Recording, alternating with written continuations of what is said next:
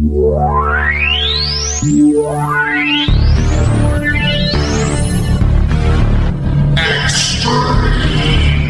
my god!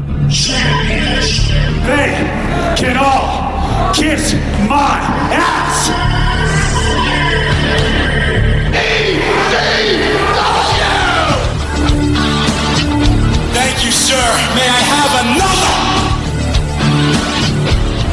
Raven, nevermore. This ain't WCW. This ain't Monday Night Raw. This ain't SmackDown. This ain't even WWE. This, my friend, is ECW.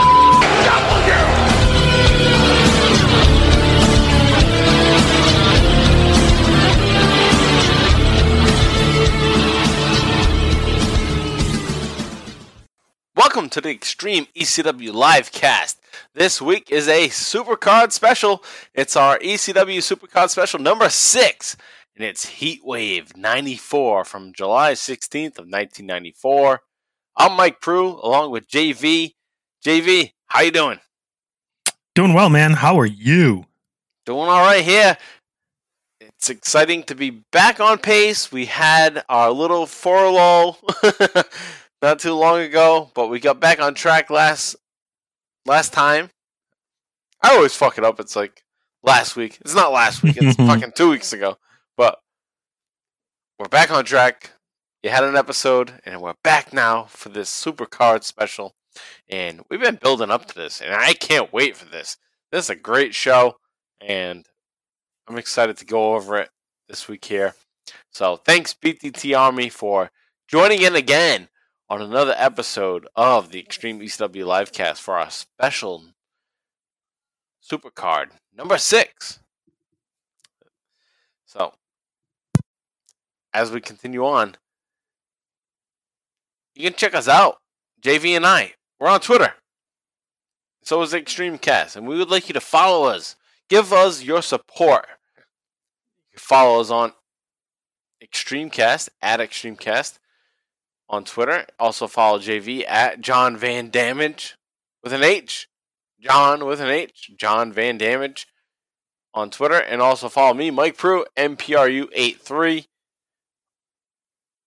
So check us out there. But also check out our other show that we do every week. Over two years at this point, and we're heading towards the end. I, I was just looking forward. I was planning out the episodes to, to come. It's like shit. This is ending rapidly before we know it. It's the career of Stone Cold Steve Austin. It's the Bottom Line Wrestling Cast. We are currently in 2001, and things are heading to an end very quickly after 2001. So join in now. Check out our archives. It's the Bottom Line Wrestling Cast. Wherever you get your podcast, go over there. And if you want to follow us on Twitter, it's Bottom Line Cast. JV, I can't believe it's like f- fucking flying by.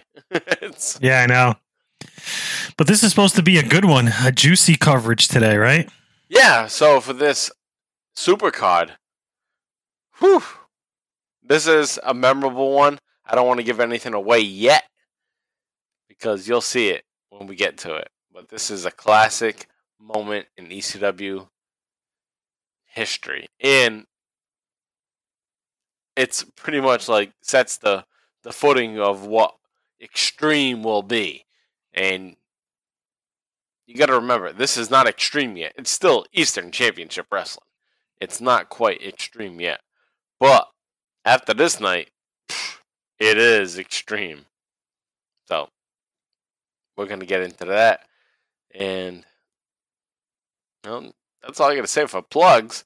So, we should get ourselves set up to watch along with this Supercard special number six, and it's Heat Wave from July 16th of 1994. And if you want to watch along, you go to WWE Network, go to In Ring, go to Super Shows, and you'll find it in there. For some reason, some reason there, this shit's all fucked up. They don't have things in order. but go right into the early.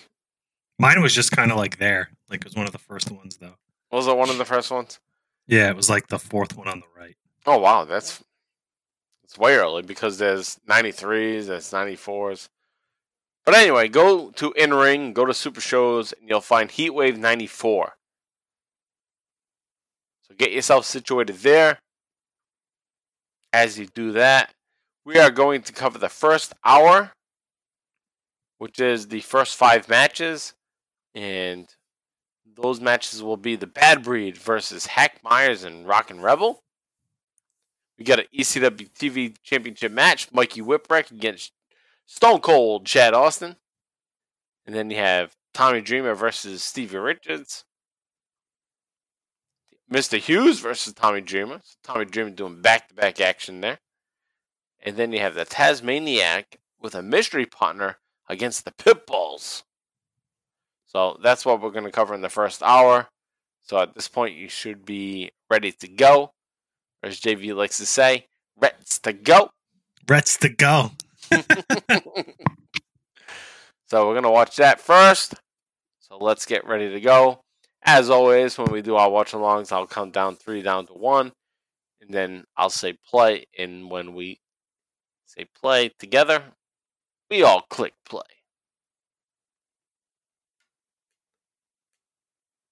Five.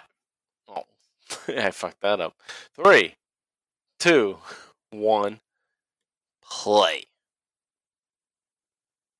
The following program is rated TVMA. What you're Oh, shit, this is intense. Language, adult themes, violence, Yeah, this is- suitable for viewers under 18. The following promo is rated be advised. TVMA. You can activate parental controls from any The reason why is there's going to be a lot of blood on this show. Feels like that's not original warning, right? No, that's a fuck. That's that's a recent warning. That's a bullshit warning. Here we go. Pussification of America warning. Yeah, pussification. If you don't want to watch this, you shouldn't have clicked play in the first place. You fucking idiot. Are you even allowed to have cigarettes on TV anymore? Are we that censored as a nation? Pretty sure we are. I'm offended by cigarettes. Those things weren't allowed when I was younger. Those, nah, I don't accept Yeah. those anymore. Oh,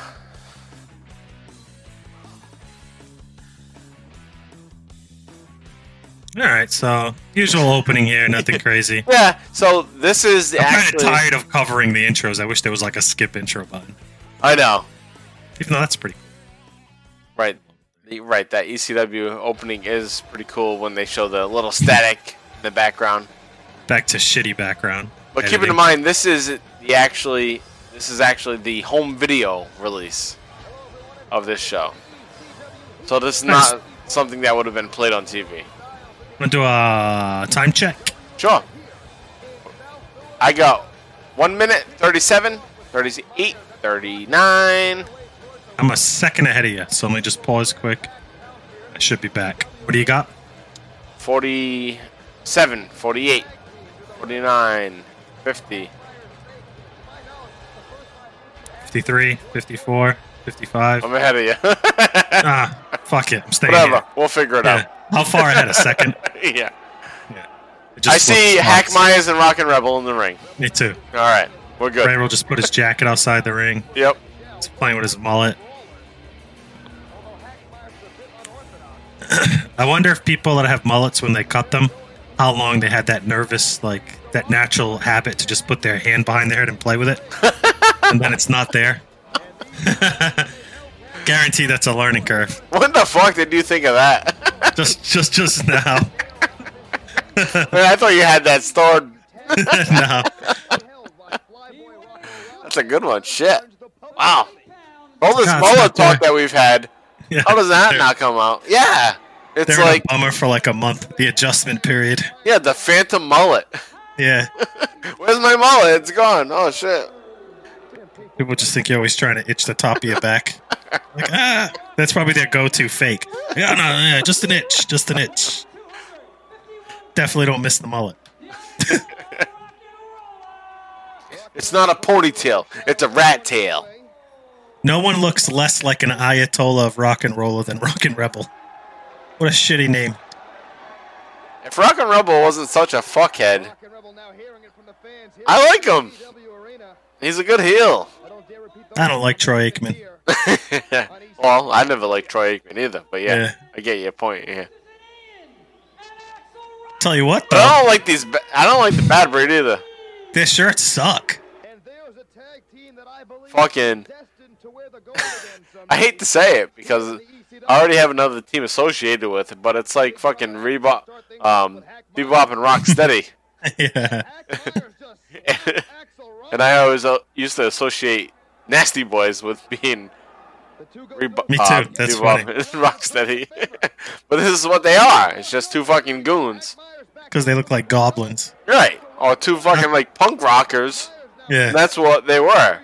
Not even that Bebop and Rocksteady were goblins, but you know what I mean. Like scaly looking fucking creatures. Just the fact that their names are associated with rock music. Bebop and Rocksteady. Which one was the Bebop had the nose ring, right? He was the pig. Yeah, Bebop was the hog. Rocksteady was the the rhino. Rhino- rhinoceros. Yeah.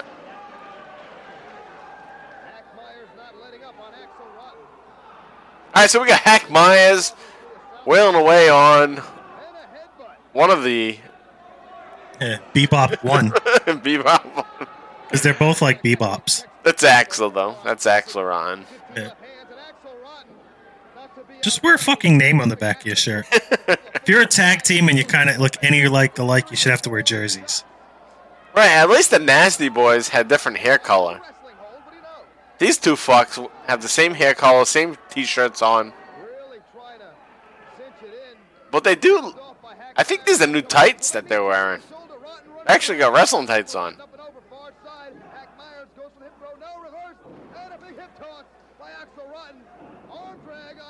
Nice arm drag. We got Joey Styles back on commentary here. Nice to hear.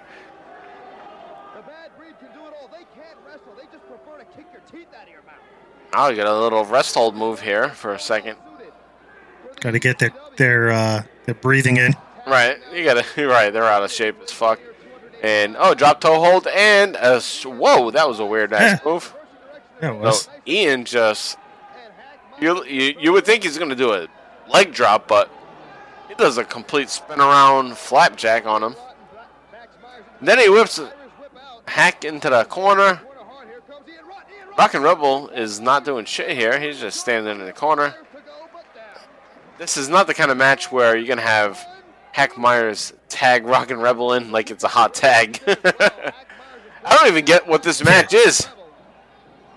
Is it just that- a grudge match? I guess so. I don't remember covering this on the last episode though, like any beef these two teams had. No, I, I think there was some beef where they just started brawling with each other. But Wasn't Hack Meyers with fucking Public Enemy? yeah, Hack Meyers was with Public Enemy in the last episode. Absolutely. And the Rockin' Rebel taunting uh I don't know who he's gonna Man, I can't believe Rockin' Rebel. We're a year and a half through ECW, and Rockin' Rebel has been around since day one.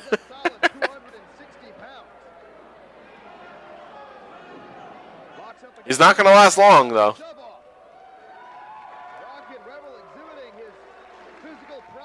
What a name, Rockin' Rebel. you would think he'd have like a fucking guitar, like he's Honky Tonk Man, be the- to be the Rockin' Rebel. Yeah, Just have Not- some kind of gimmick. He doesn't have anything. He's just an asshole. That's my point. Like he doesn't look like an Ayatollah of rock and roller. It's nothing. Yeah, Ayatollah, fuck off the roller. looks like he should have like an Andrew Dice Clay jacket. Oh, he does. That does work perfectly. Andrew Dice Clay. or um, what do Hickory you call it? Dickory Dock. My uh, number eight Dallas Cowboys jersey. Oh yeah, Troy Aikman, of course.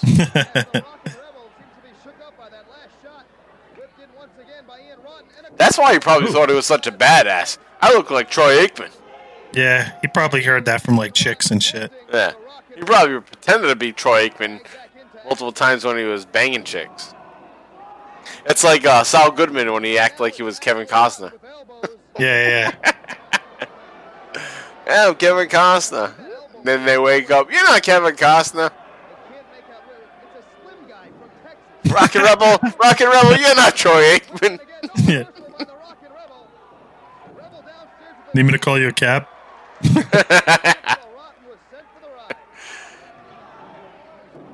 I'm impressed you knew that line. That was good. right at the end. I'm glad I impressed you, Mike. Always do. You always do. I hate this shirt that fucking Bebop has on. yeah, it's fucking like Karate Kid Halloween Yeah. costume party. It's like, fuck, I need a, I need something for Halloween. Gotta get skeleton. Yeah, me wear the skeleton sh- t-shirt. Nothing's, nothing's more like fucking caving it in on a Halloween party than wearing just like a Halloween t-shirt. It's a costume party. Yeah, those those people piss me off. Yeah, why are you here? It's a costume party. You don't have a costume on? Get the fuck out. Right? What do you think? You're cool? Oh, they're like, I got an NWO shirt on. I'm a member of NWO. Get the fuck out of here. Well, Get I, out of my costume party. Well, I would appreciate that because at least they would have some No. kind of logic. right, what it. member? What member are you? All right. Where's your fucking wig, Scott Hall? Oh, swinging that breaker by Rockin' Rebel to Ian. Ian kicks out. Oh, Axl. That's Axl, I think. Yep. You know what that's kicks out. like? That that'd be like showing up at a party in like overalls, like a Michael Myers, but you don't have the mask on. It's like- Ooh, No, it, it's not even that. It's somebody that shows up without a costume on to a Halloween party. You know, their their whole attitude is, "Oh, I don't even want to be here. I'm too cool for this. I'm too old for this." Like, then what the fuck you doing there? yeah. You know what should happen? You come in here to drink my beer, eat my Yeah. food. Get the Yeah. fuck out of here if you think in you're for the too cool to dress up. And bring another fucking dick to the party instead of you know ruining the fucking guy to girl ratio. Right. Be a fucking a pleasant girl. person. Yeah. Show up without a costume. You didn't bring any girls. The fuck out of here. Oh no, no, no, no. Everyone just jump him. Jump.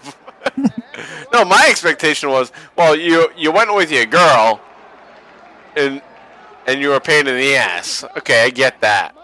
Oh yeah. Even yeah. though you shouldn't be here, but to show up with no girl, that's it. You're just showing up, not dressed. Get the fuck out of here. Yeah, get jumped. Get out of this party. That's what needs to happen more. And like, kid, I don't think kids are getting jumped enough. I don't think kids have that fear anymore of having to walk to the corner store and getting jumped. You got the wrong colors on, bop, get clocked. right.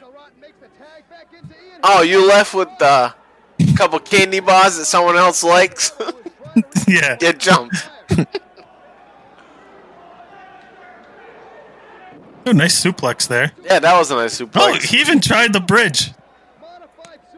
yeah, Joey Styles just mentioned it too. Nice bridge. It wasn't nice. It was a nice attempt. Attempt, yes. The, uh, the attempt was nice. Yes. it's an insult to Mr. Perfect. Perfect plex.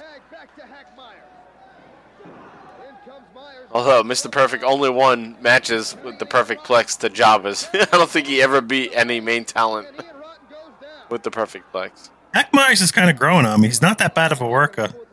He's a pretty big dude too. Like if he, He had like the right trainers around him, he might have been able. Oh, he's big. Oh, speaking of that, let me Oof. Double arm DDT. who his I love, were. I love that move. Double arm DDT is great. Mick Foley does it the best, obviously. We know that. Hack Meyers, yeah, he's 6'2", 230. Yeah. He's ten year. He's Nine years older than me. So he's still kind of young.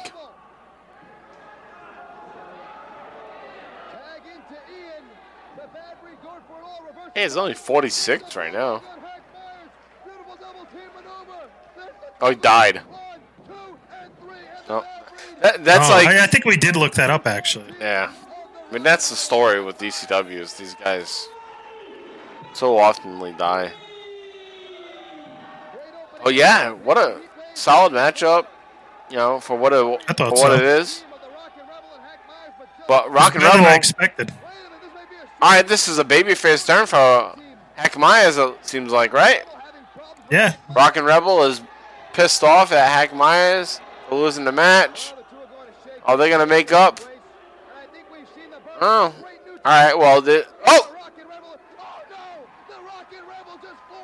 well, they're cheering for him now. Yeah. Why are they cheering for Rockin' Rebel? Got this lady in the front. Rockin' Rebel just clotheslines Hack Meyers after he shakes his hands. And says, "Oh, everything's all right." He nails him. The lady fucking starts clapping. Then Hack Meyers makes a comeback, but then Rockin' Rebel even gets the comeback over him. Tosses him out of the ring and fights him back into the crowd, making him look like a little bitch. What is this supposed to do? Nobody likes Rockin' Rebel. The fuck out of here. They just made. They just made Hack look like a little bitch. That was shitty. The finish to the match was pretty good, but what they did after, where are they going?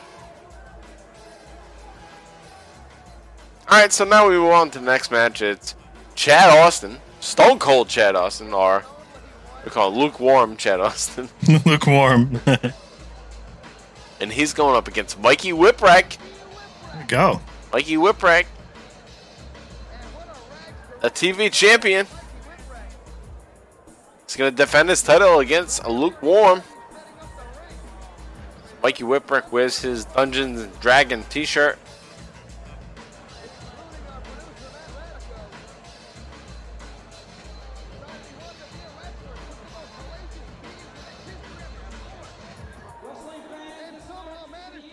I like the little attitude we get from Chad Austin lately, though. Yeah, His little shitty heel attitude. yeah. Can't take him seriously. It's better off than just being a jobber. At least he's now like a jobber that has an attitude. I think we're actually going to get a match here.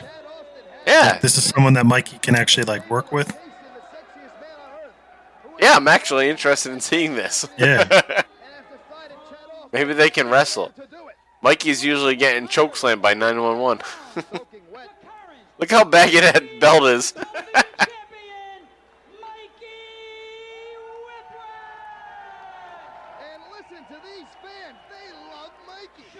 oh, Scumbag. oh, Jason. So Chad is introducing Jason as his new manager. Jason, the model, Martel.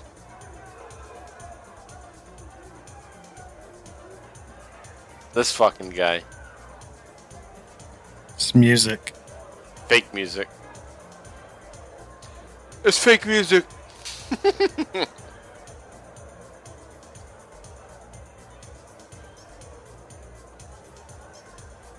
music sucks cock. This is brutal. It's that 16 bit music. Hey, 16 bit fucking Sonic music sounds better than this. I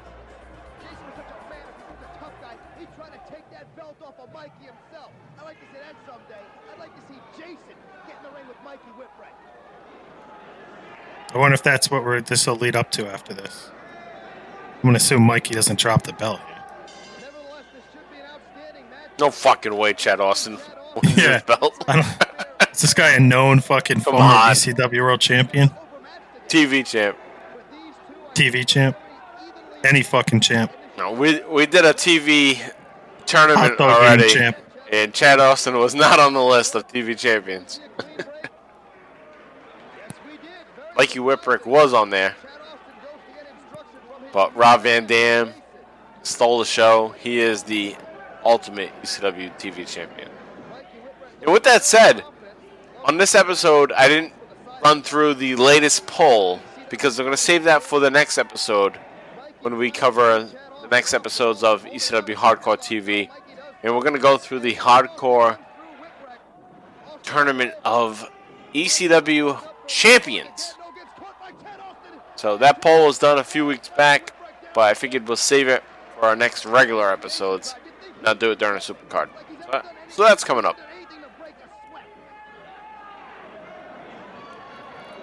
So it'll be fun to see who is the best ECW champion.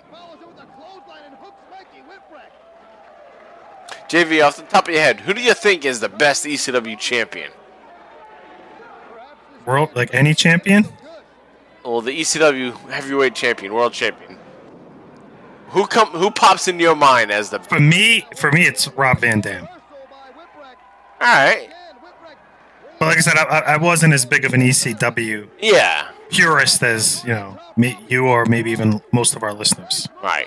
Yeah, because Rob Van That might Dam, change. for, Rob Van Dam, for instance, he only won the ECW championship when it was the w- WWE. The- right, exactly. And he fought John Cena. Like that's right. the That better exposure to ECW I have, Right. even though it's not the real one.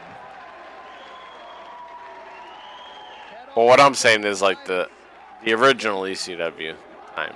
He should have been, but he was the greatest TV champion.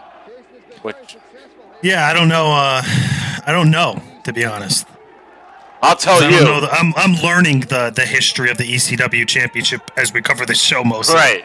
No, that's Like the great right thing now, about I- doing it. Yeah, yeah. Say, yo, witnessing it for the first time, and I'm reliving some of it. You know, a lot of this I haven't seen either. But I would have to say, my first thought for best champion is Shane Douglas. And we can already see it based on him being the champion already. Oh yeah. That he's a fucking champ. It's great when promotions have heels as champions rather than baby faces. Heels are better champions because that's it's a bigger it's a bigger mountain to climb, Yeah.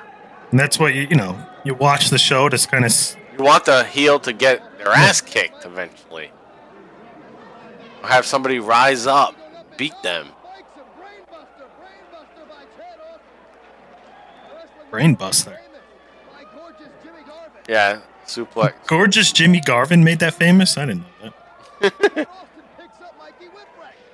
Well, he, he he did do one, but there was there's been others at this point. Here we are in 1994. Jimmy Garvin wasn't the only one to do a brain buster suplex.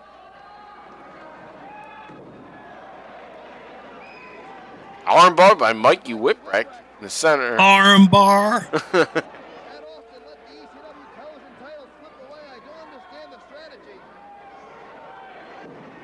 Oh, I like that. Chad Austin was trying to break out of it. Mikey Whipwreck said, "All right, let me, let me change things up here, and I'm gonna do a leg, leg drop right on his arm." Good spot. So we got a little mat wrestling going on, and Mikey now gets Chad up and whips him into the ring, and whoo! Oh, nice sell. I don't know how that was supposed to go, but Neither do I. Mikey gave a hip toss, and Chad fucking fumbled and bumbled. And they tried to cover it up, make it look good. But I don't think it looked good. Oversell. Yeah. Total oversell because they know he fucked up.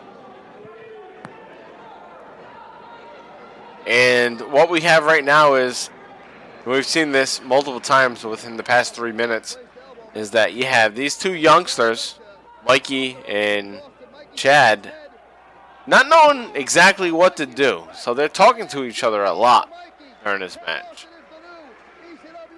Which is not bad. At least they're not trying to fuck things up. They're just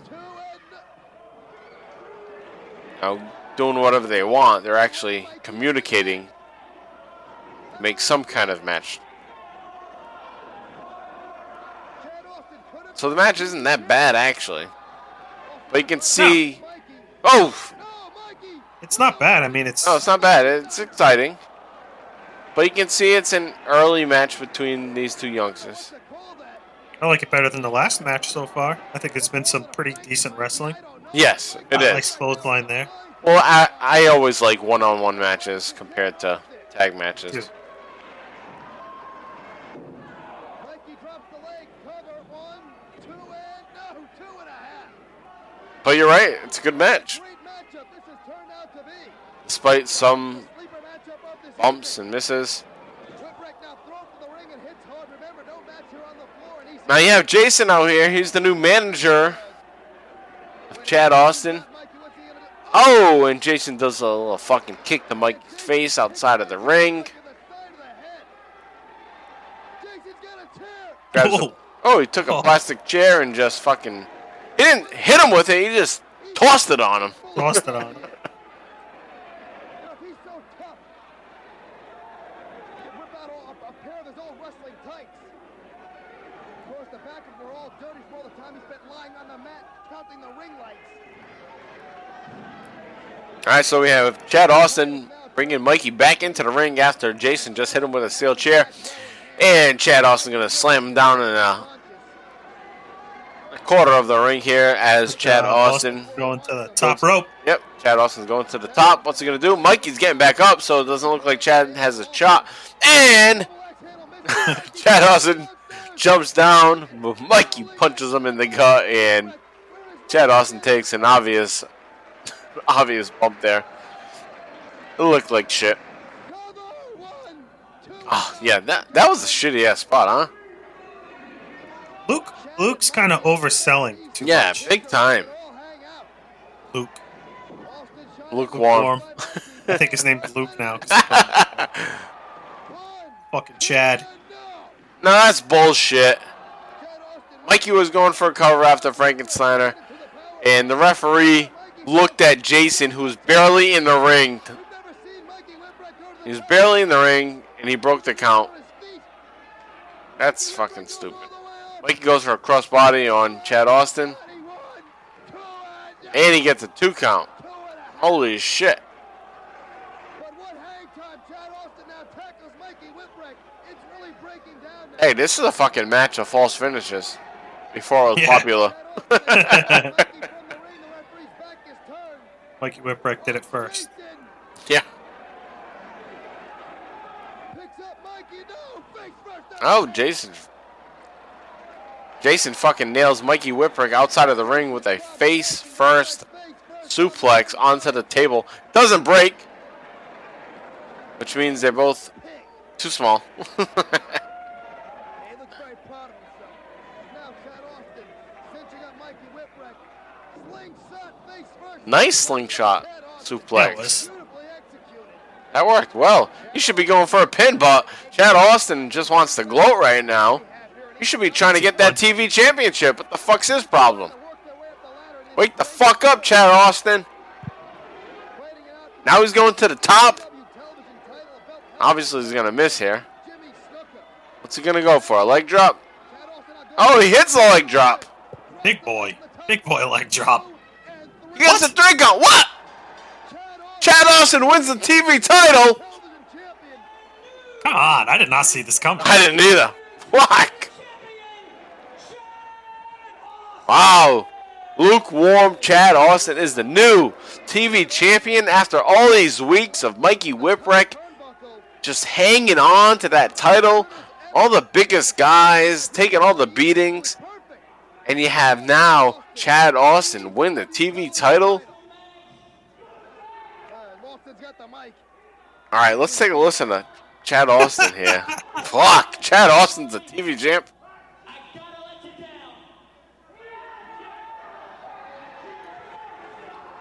Well, he's probably not gonna say much. So I guess we don't have to lay out. But Jason is holding that title like it's his. Like he won it, yeah. Kind of did. He helped a lot. He did. Wait a minute. Chad Austin telling the referee he used knucks on Mikey Whipwreck. No, he didn't. No, he didn't. What? What's going on here? Clean, fair and square. Huh? Chad Austin just said he cheated. what the fuck? Giving the belt back to Mikey. What is All right, so the decisions are reversed. Has reversed to the Oh, so he never wins. I was gonna say, what the fuck? Jason's gonna fuck him up now. Oh yeah, Jason. Jason. Jason needs to fuck up Chad Austin and Mikey Whipwreck right now. That's what he needs to do. So obviously, yeah, he's gonna fuck up Mikey, but he should fuck up Chad Austin. All right, so I said this on the last episode, I think, or the previous episode prior to that, is that this is leading to the Jason Mikey feud. Oh, that was nice. Yeah, that was right on spot there.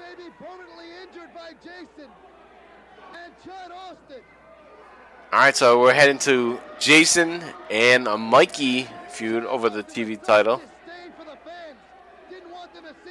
I would have liked that little run with Chad Austin being the TV champion. It would have been nice if Jason, for a second there, I hate you. What a clown. It's good though. Yeah, he's funny. what a character he is.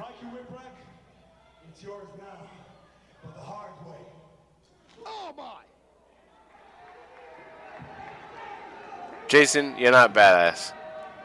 Chad Austin with so much hatred for the fans just didn't want them to. So there goes Jason and Chad Austin. Mikey Whipwreck laying in the ring as always, but still the ECW TV champion. Good little match there. Now we move on to a challenge match. Tommy Dreamer versus Stevie Richards. And Stevie Richards is coming to the ring with, I think that's Angel. Big Titty Angel. Oh, nice.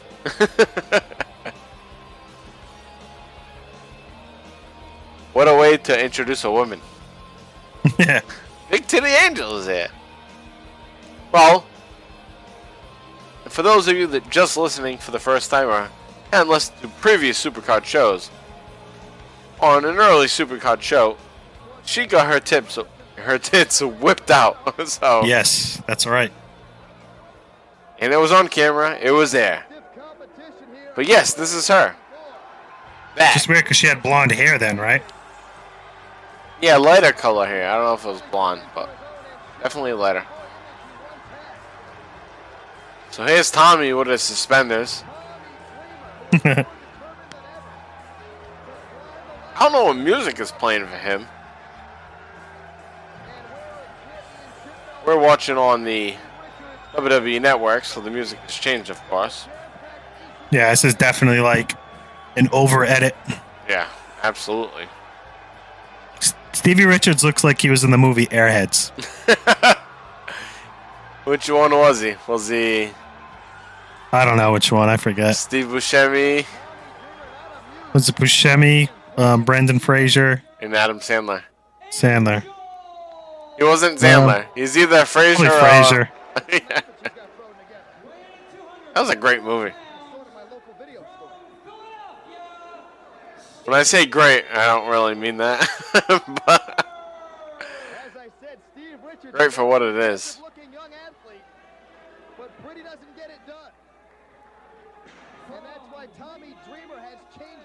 Tommy Dreamer. All right, so I'm I'm looking through a list right now of the original entrances. Just want to find Tommy Dreamer.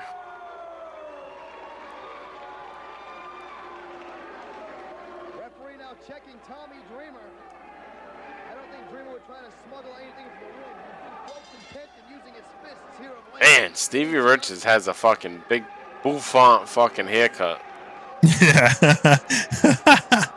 It's fucking 1994. He's he's still living like it's 1989. Sure the fans getting on Angel can't quite make out what they're saying. What's it? Hairspray that does that? To her defense, Yeah, definitely.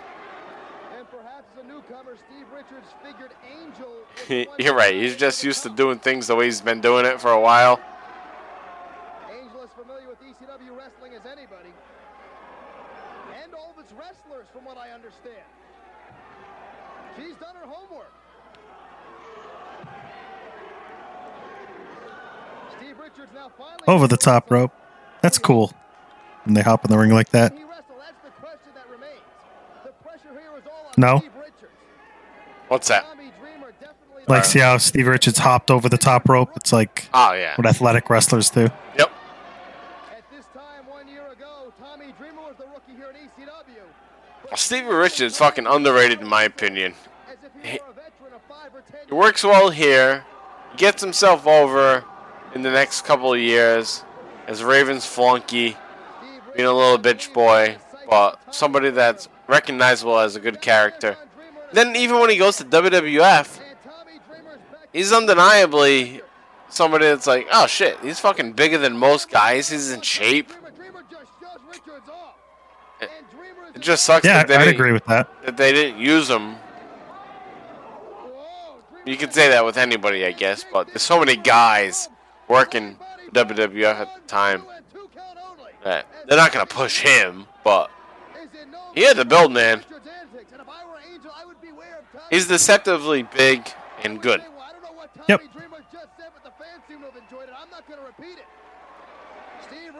Like right now, we're seeing this match: Tommy Dreamer versus Stevie Richards.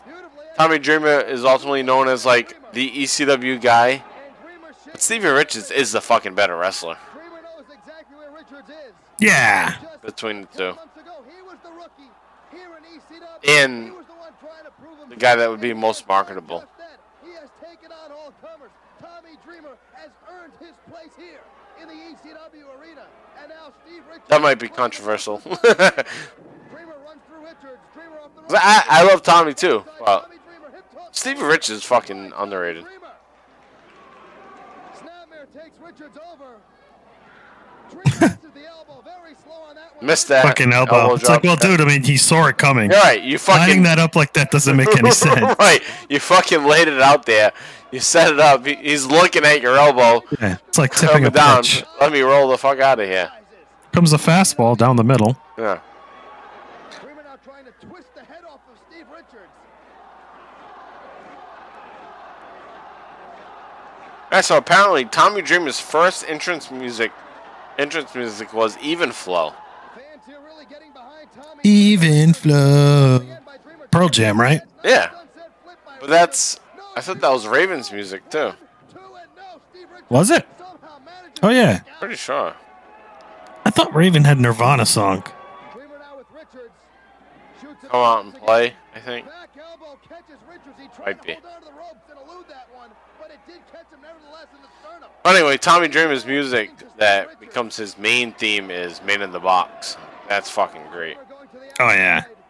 Taking it to the floor. Alice in Chains. Yep. Reversal and Tommy Dreamer. Oh, wow. Steel guardrail by Steve Richards. Tommy Dreamer just whipped into the guardrail. Taking it off, he managed Steve Richards running after him. Oh, he gets dropped and he gets stun gun basically onto the guardrail. Every time Steve Richards seems Yeah, I'm looking at the music because I'm wondering what we can play for the and that's the Uh, outro. yeah the outro. Actually, the with not much the mid music. over Steve Richards, but as I had said before, wrestling like The break. true ring veteran. Yeah, the break because I have the outro. The outro is gonna be Cream, Wu Tang Clan, Nice. by Steve Richards. Here comes Dreamer. Neck breaker. because the main event is Steve Richards, who set his the Funks against Public Enemy. And a couple weeks back, Public Enemy had a promo where they said, "Cash rules everything around me."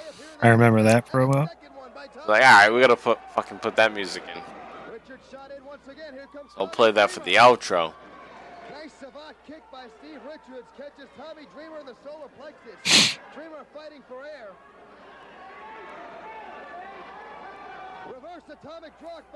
Wow, nice super kick. And another kick right on the point of the jaw. That will eventually be called the Stevie kick. And Angel telling Steve Richards, don't slow up, go after him, go after him. This is actually a decent match. Nice stand the drop kick from Yeah, Stevie this is um even that Mikey Whipwreck match was good. So Right. this is back to back. The tag match wasn't bad. This is definitely one of the better Openings. events. Yeah, so far. Right, Just from a wrestling perspective. right. For the past five supercards, I think the Like, I last. don't know who's gonna win these matches. Like it's Yeah, it's kind of random. The last supercard we felt was the best that we've watched. But still, the first hour wasn't good. No. I think this is probably the first supercard that we watch where the first hour is starting off pretty good. Hand chop. Reverse chop. Dreamer seems a little glassy-eyed. Whipped in by Richards. Here comes Richards. I'm pretty sure this is going to be the best supercar that we've watched so far. Do a bit indecisive. Holy shit! Holy cow. Wow! Belly to belly suplex, and Stevie almost fucking landed on his neck. May have cost Steve Richards. Tommy Dreamer hits that, and then he lands a drop. Do it. No, two He just gives a big leg drop, goes for a count, only gets two. The crowd doesn't look like they're into it, but this is a good match. Double clothesline. Both youngsters had the same idea. Joey Style calls them two youngsters going for the same idea.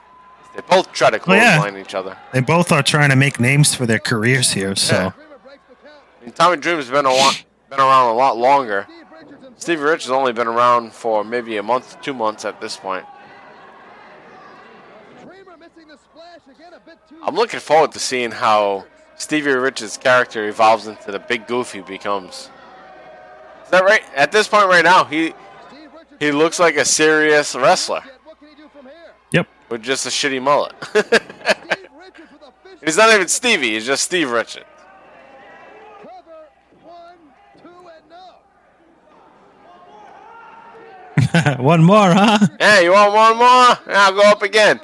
All right, so obviously he's going for one more. He's gonna get booted. Yep. He gets Oh, sleeper hold. yeah, he gets locked right into a sleeper. The Dream Weaver. Tommy Dreamer Oh. slapping that hold on Steve Richards. One, two.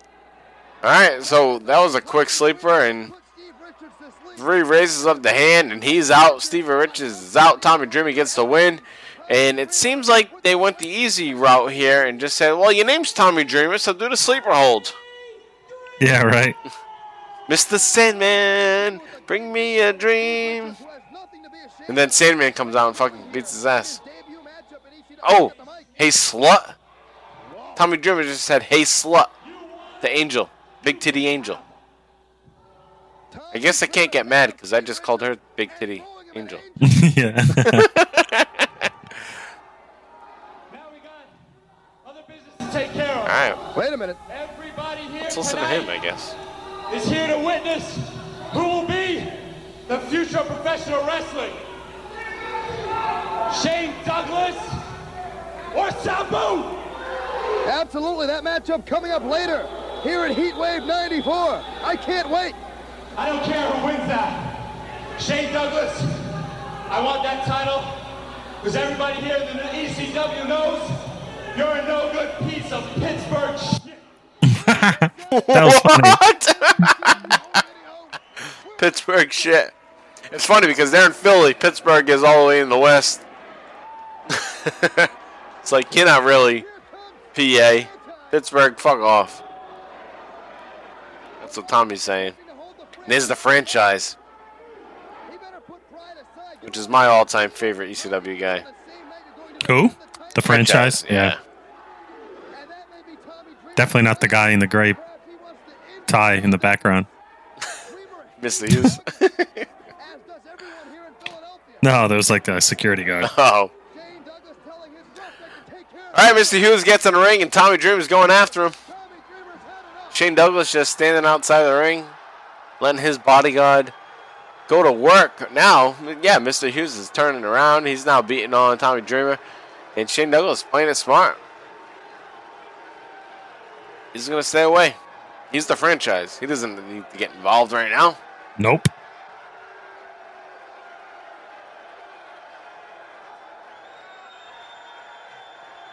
Uh oh. Nothing even phase. Looking on seems to be a little Mr. Hughes. I thought that boot was going to turn things around there. Yeah, come on. Well, you can't sell that shit. Dreamer now with Mr. Hughes. Dreamer I mean, if Tommy Dreamer starts to get the advantage, then Shane Douglas needs to get in the ring. Good thing. his respect. And quite frankly, he's All right, so Tommy Dreamer's making a comeback right now. Is this another match? What's going on here? roughneck unloading with right hand. I don't know. Why would he be doing double duty? And why is the ref like Dreamer going after in there? the franchise against his I guess it's a match. All right, so we'll call this a match. It's Mr. Hughes versus Tommy Dreamer.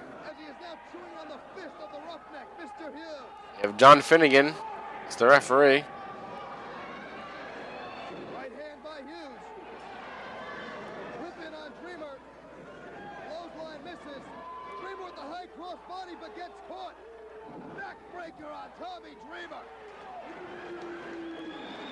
I mean, the ref's acting like it's a match. Yeah. I, I- I didn't know there was Sky double duty. They didn't announce that before the last match, no, right? No, not at all. This was just spur of the moment. Dreamer going downstairs on the rough deck. I just put it together right at the moment here. Or Tommy Oh! Dreamer again. Tommy Dreamer just punched Mr. Hughes in the balls, and Really shaken up. he's acting like his balls are the biggest balls in the world right now. Oh, you can't touch these balls, man. Holy shit. Oh, I can't deal with this. What the hell was that? It sucked. What was that that Tommy Dreamer just did? It's like he missed the drop kick on purpose or something. What was that? over on Mr. Hughes. You saw that, right? Yes, Oh, I didn't see that. No, yeah. no, no. That was a shitty ass spot. Bonus matchup here. Now they're trying to fix everything here, and it's still sloppy. Blocks the suplex. This match cannot last longer than a minute at this point. No. Victory. Because both of these guys gotta know they fucked things up.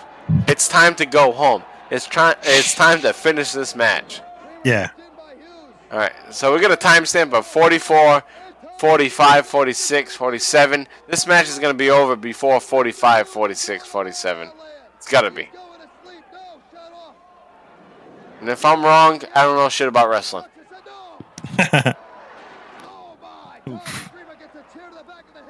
Oh, guess what? I'm right. it's over.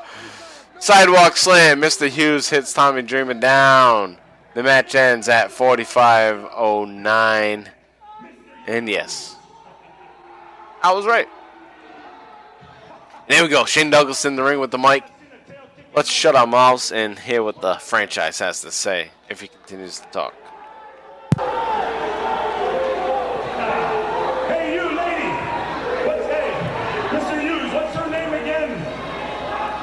What's her name again? Hey, Angel! Big Titty Angel. Open that shirt up just a little bit there, brother. Wait a minute. Shane Douglas calling Angel. This is what happens when people screw around with the franchise or the offensive line. Well, the Angel won't screw around with the franchise or the offensive line. She knows better. Are going to be witness to history. But I see it this way, sweetheart. Come on in here. Dreamer still reaching for the franchise. That's a great name for a stable. He's got no The offensive line. the meaning of the word quit. Yeah, if he had enough big guys, absolutely. Like Mr. Hughes and the Bruise Brothers. Yeah. 911, once the stick his nose in my business, I'll be taking care of Sabu. Look at Mr. Hughes checking out Angel. She looks more beastly than she was before, but Yeah, I don't know if it's the jacket or what. beastly is not a nice word. No, it's not. Ahead, what? Cheerleader. Tools to fit the bill. Can you take care of Paulie Dangerously if and when the time arises? Can you take care of Paulie if and when the time arises? Then he should have said, if it arises. And you know what the franchise can do? Leave Dreamer alone. The question is, can you do for us? Can you take care of business for us tonight? and offensive line and me. You're obviously not familiar with my reputation. I can take care of you. I specialize in offensive lines. Angel claiming she specializes in offensive Honey, you lines. got yourself a Rumor deal. has it her high school football team retired her number. wow. High school football team retired her number. That's hilarious. Joey Because style. tonight, the franchise shows the wrestling world. She sucks that dick. Sabu She is sucks dick.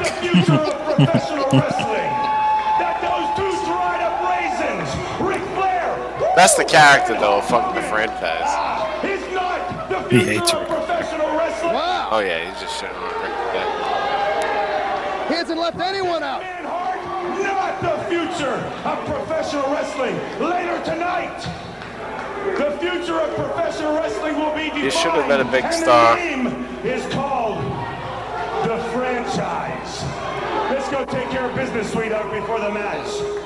Well, a coalition has been formed between the franchise, the Roughneck, and Angel. We'll see how this unfolds later. When the That outfit sucks, Angel. to see who will control the You look like fucking the crow. of professional wrestling. Like black leather shit. The fuck out of here. Alright, this brings us now to our next match. It's the Pitbulls with Jason versus the Tazmaniac and his mystery partner.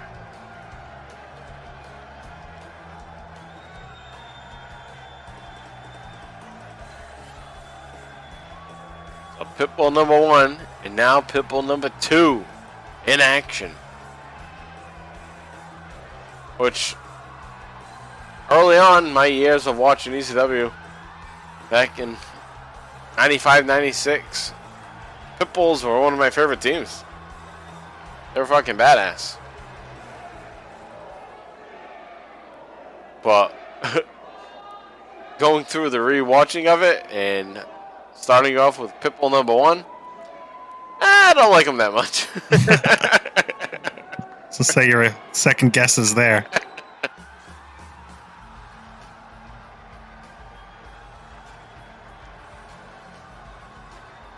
Alright, so we're gonna get Taz.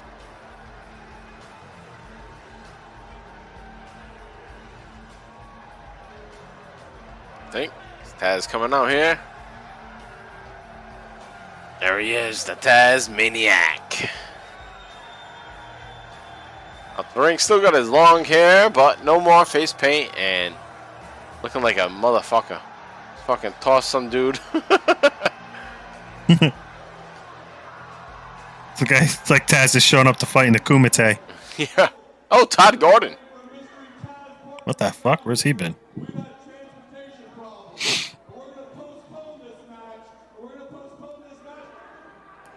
Nope. Todd goes like, "We're gonna postpone this match," and then they all start brawling.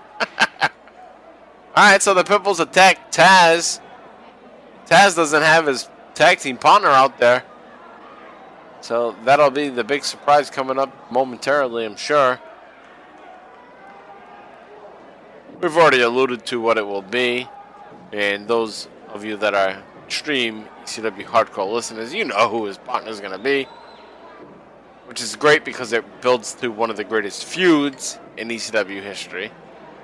And it's all going to start right here when they become partners. Then Paul Heyman is going to drive a wedge between the two of them. Sounds about Paul Heyman. Yep. This guy in the mask in the front row. yeah, what the fuck is that mask? It's an Excalibur.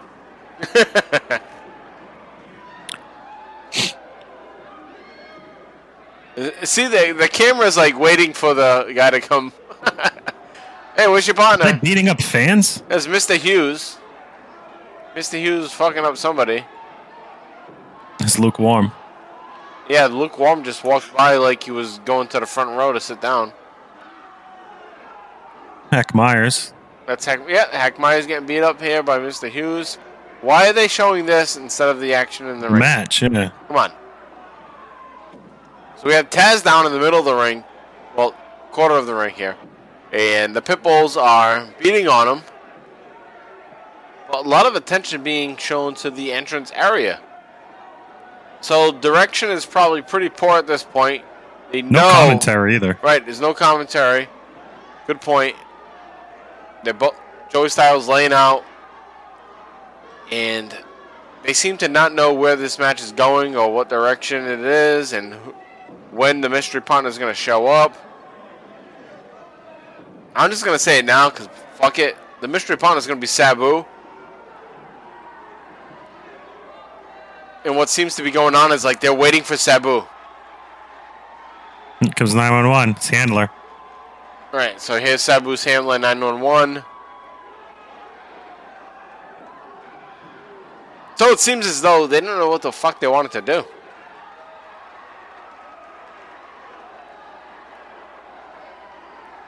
Like Sabu probably should have came out already at this point, but maybe he wasn't ready in his mind. He was like, no, no, we need we need to hold off. We need a delay. So they fucking keep waiting. And then they decide, all right, 911, go out there. Does seem like a shit show. This is definitely the low of the. They, you know, this match was pacing well. This seems like bath. This is like bathroom break, break material right now. And, it, and it's sad that it's bathroom break because it's fucking the pit bulls. It's it's a big match. Yep. It's Taz against the pit bulls, and he was supposed to have a partner to help fight against these guys that have been kicking his ass.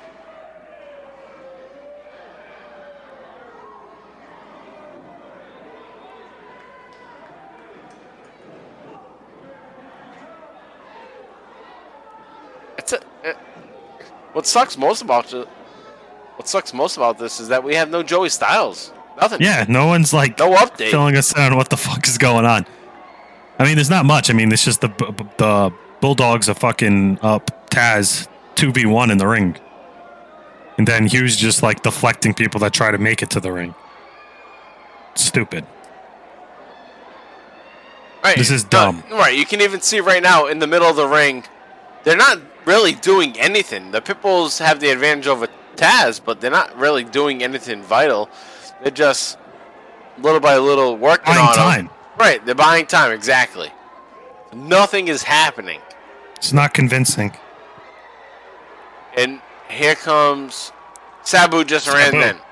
in. Sabu finally runs in. The referee rings the bell. So now the match is official, I guess. Now it's a tag team match. That's fucking bullshit. Where the fuck is the announcer the whole time? I'm sorry, listeners, if we didn't know what the fuck was going on, but we didn't know what the fuck was going on because there was no commentary to help us. But now we have the match officially started, apparently, because the bell rang. It's Taz and Sabu against the Pitbulls. Taz just fucking tosses Anthony Durant out of the fucking ring. Pitbull number two. Oh shit! Sabu jumps out of the ring, lands on him with a Hurricanrana outside of the ring. That was fucking great. I don't know if you saw that, JV. Dope. No, I did. Oh, that was fucking great. And Ta- Taz just won the match. Kind of saves what was a, Ah. otherwise. That's one spot. Kind of saves the past ten minutes or Yeah, so. that help saves it. But you know there had to be something wrong with what was going on. Yeah, the crowd's loving Sabu. Right. They love it. And I guess that's all we can ask for is they love it. It seemed it seemed like there was some kind of tech issue or not even a tech issue but maybe like a personnel issue for a moment where things weren't timed out properly. But once Taz uh, once Taz and Sabu were out there together, flock. That building lit up. Hell yeah. Right. It's a nice. Uh, that make, marks what the first half now. Yep. That'll mark the first half of this episode, and we're going to take a little break. We don't know what music we're going to play at this point, but you'll hear some music, and then we'll But- but be you're- back.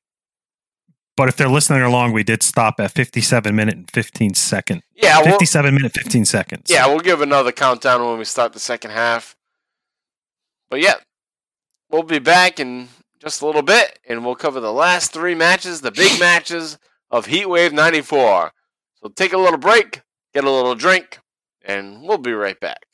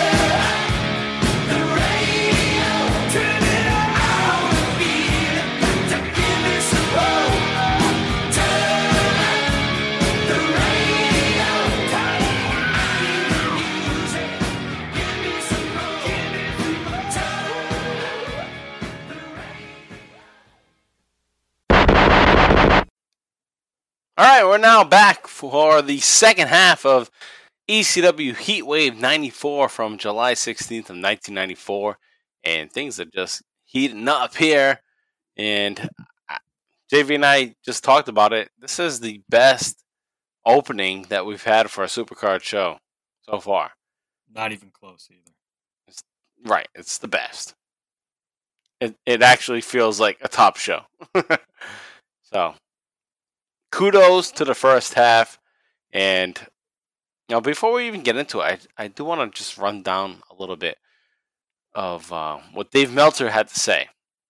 Now, and I want to see what JV has to think with this. So, JV, I'm gonna ask you a star rating for each match, and then we're gonna compare with what Meltzer said on the Wrestling Observer back in 1994.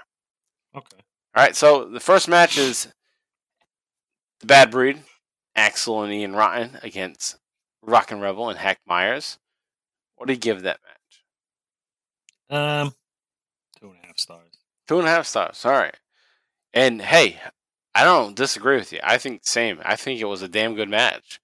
I, if anything, I think Hack Meyers was the star of that match. hmm but Dave Meltzer gave it one star. Doesn't mean shit, but that's what he gave it. Next match TV title match Mikey Whipwreck versus Chad Austin. Mikey Whipwreck retains the title via DQ, of course. What do you give it, JV? Uh, that one I would give two and a half stars as well. All right, you gave it two and a half stars. He gave it three stars. So he loved it too. So I think you're right, right around the same area. And that was a pretty damn good match. Next match Tommy Dreamer versus Stevie Richards. Oh, I give this one three and a half stars. Three and a half stars. That's pretty big. And I agree with you because they both worked their fucking ass off. And Stevie Richards, he looked like he looked like a star. Mm-hmm. working well, good spots. He was he's better than Tommy Dreamer. You know, he's the more pro. so. He's the more pro than Tommy Dreamer at this point. I gotta agree with you there. Yeah. So I would say yeah, definitely. Um I don't know about three and a half stars because I think the Mikey Whipwreck and Chad Austin match was better than that one. So just my opinion, I would go with that match over this one. But I like the high praise for Tommy Dreamer versus Steve Richards, but fucking Meltzer goes one and a half on that match. Must have been in a bad mood. Yeah, fucking stupid. And then there was the impromptu match, Mr. Hughes versus Dreamer. I don't even think you can rank that match. Yeah. So I'd fuck that. Not applicable. Fuck that match. Yeah. Um, but what about uh Tat? You know, we talked about it in this fucking rating. I, you're not gonna believe it, but I want to hear what you have to say first. The Pitbulls versus Taz, basically. Then Sabu shows up for like two minutes, One and a half stars. one and a half. Yeah, no shit. That's what I say. What do you think Meltzer said? Probably a fucking four. Three. Yeah, he's nuts. What the fuck is that? That match sucked. How does that guy still like? I, mean, I know he's a hard worker. I'm not dict- I'm not like Right, him right. He puts out shit every week. Yeah, like, he works but hard. like, like why does why does he become the end all be all of what a match is supposed to be? Because I don't know personally, and just from like our group of friends, most of the time we don't agree with his ratings. we never do. His ratings are always like like he's on a different wavelength of like. That's why wrestling's very subjective, and it's weird that there's like one guy who gets like Yeah, absolutely. all the credit for what's really like because there's so many different styles. People have different opinions on what they want to see in a match. It's not like I don't know, it's not like rating like a baseball game or something. It's different. Right. And even the fact that I'm bringing him up is, as a comparison is probably not the right thing to do. Who cares the fuck he no, has but to say? everybody does. But every- no, everybody does. He's yeah, he built that following and he's built that reputation. And I mean, maybe not a lot of people were putting their reviews out back then. But it's kind of weird how, and I'm sure he didn't ask for this, but like how some people treat his That's true, right? He was like, just the doing all be all of what Right. a wrestling match is supposed to be. right. Initially, he was just doing his thing. Right. and then you got the following. So yeah, there's that. But it is good to look back at and see like what he thought at the time of mm-hmm. this. Like, yeah, no, that wasn't. no, it. Eh, not to get too current, but it is funny though with what he thinks of current wrestling. Like everything is like the best all of a sudden. Whereas, like, no, everything's not great right now. Why? Why is there so many five star matches? Just doesn't make any sense. But anyway, there's that. All right, so Taz versus Taz and Sabu versus the Pitbulls. A three star match? No fucking way. No. But that'll bring us now into the main event portion of the show for Heatwave 94 from July 16th, 1994. And we're going to go through dueling Singapore Cane match with Sab with uh, Sandman rather and Tommy Cairo. We got the ECW Heavyweight Championship match, Shane Douglas and Sabu, and then the big main event, the Funk Brothers against Public Enemy for the ECW Tag Team Championships in a non-rope match, a barbed wire match. So that's what's coming up right now. So get yourself situated now on the WWE Network if you're going to watch along with us at the 57 minute mark in 23 seconds. So 57 23. JV, you got yourself situated there. Oh yeah, I'm ready to go, bro. All right. So I'll give a countdown three down to one. And then when I say play, we'll, we will all click play and get started with the second half of Heat Wave 94. Three, two, one, play. All right. All right. There's Woman and the Sandman. Star Power, ECW Star Power at its finest. Here. Absolutely. Wow, the crowd's pegging off Sandman and Woman. Straight up middle fingers right to the face. My screen did buffer just for a second, so I'm probably going to be off slightly. I'm at 53, 54, 5. I'm two seconds behind. That's all right. We'll be fine.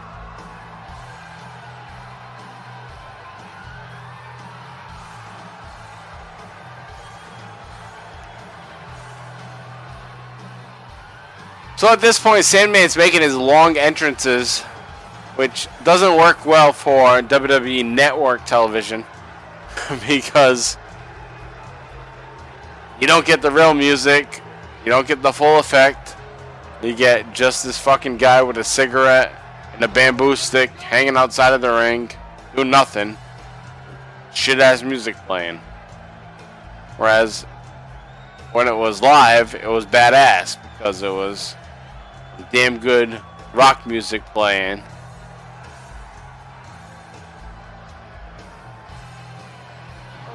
So that's the major problem with ECW on the network. What?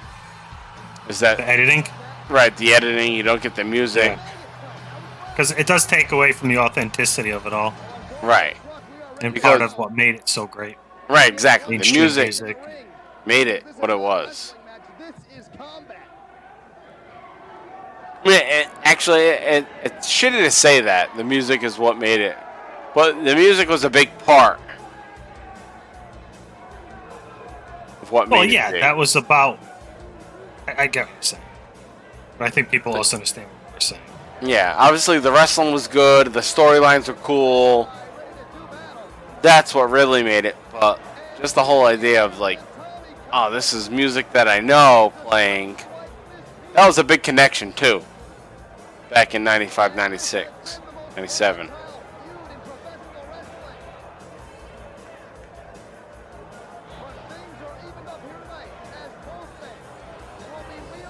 And when your whole memory of ECW is based on that, and then you go back and you have to check it out in the network, and you get this shit.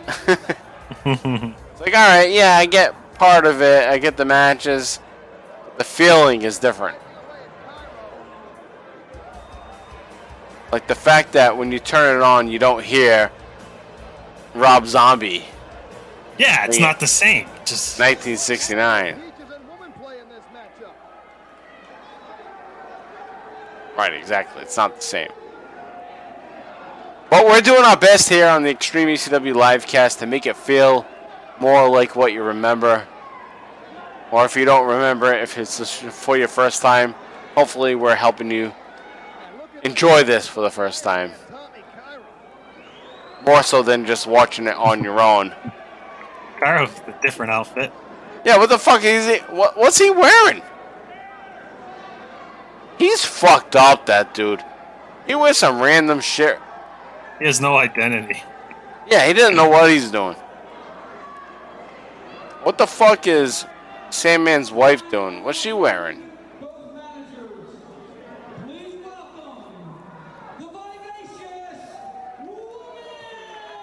Come on.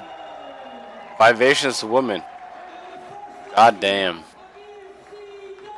What a cutie. Peaches looking all bitchy. Yeah, she's all like, fuck off. Oh, Joey Styles right on cue. She doesn't look too happy. Yeah. You better not look too happy when your husband is fucking hanging around with the vivacious woman. Bob Ortiz is being yeah, she's better than Peaches. Sorry. Peaches, you're hanging you're hanging around with toothless Tommy Cairo, and your husband is with fucking women. Yeah, you better be pissed off. Cause he he got the better deal.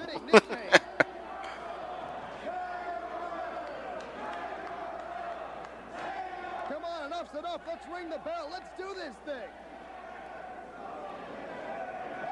Part of me is surprised, like that woman was even available to just work in ECW at this point. Why wouldn't WCW Yeah, why have her? somewhere?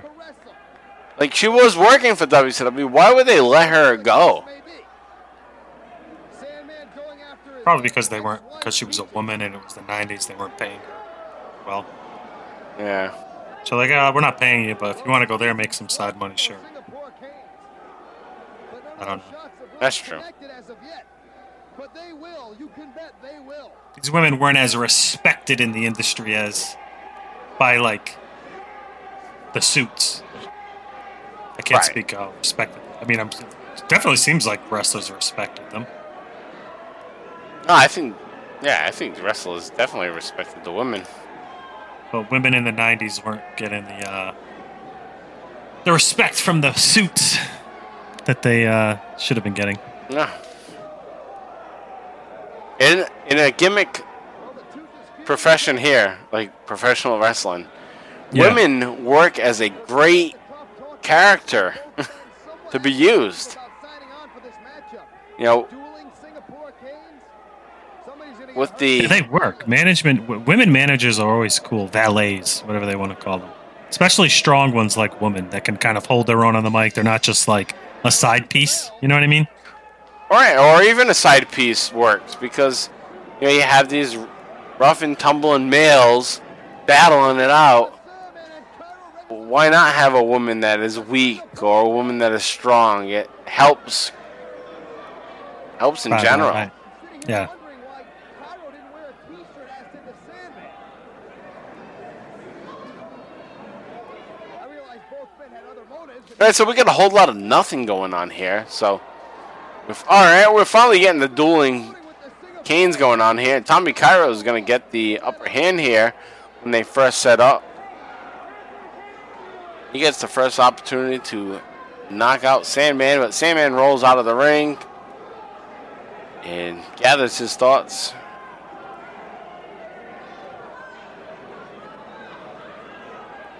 So, as we've been talking about the women for a little bit, you would think that the women will be involved in this match. Yeah, that's happening, buddy. If not, I'll be kind of disappointed. All right. I feel like women's gonna beat the shit out of Peaches. Being cracked with that Singapore cane.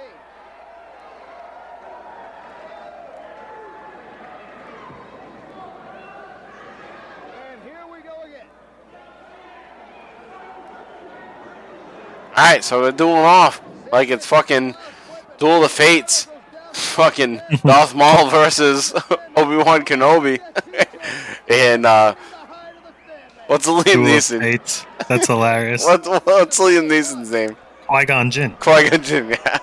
Qui Gon Jinn, Obi Wan Kenobi, and Darth Maul. Dun, dun, dun, dun, dun, dun, dun, dun, dun, dun. That's a great song. That's probably one of the best Star Wars songs. Underrated. Uh, everyone likes sing. Dun dun dun dun dun dun. dun. Duel of Fates is Nah, fucking Duel of classic, Fates man. is better. It's awesome. It's better. It's John Williams.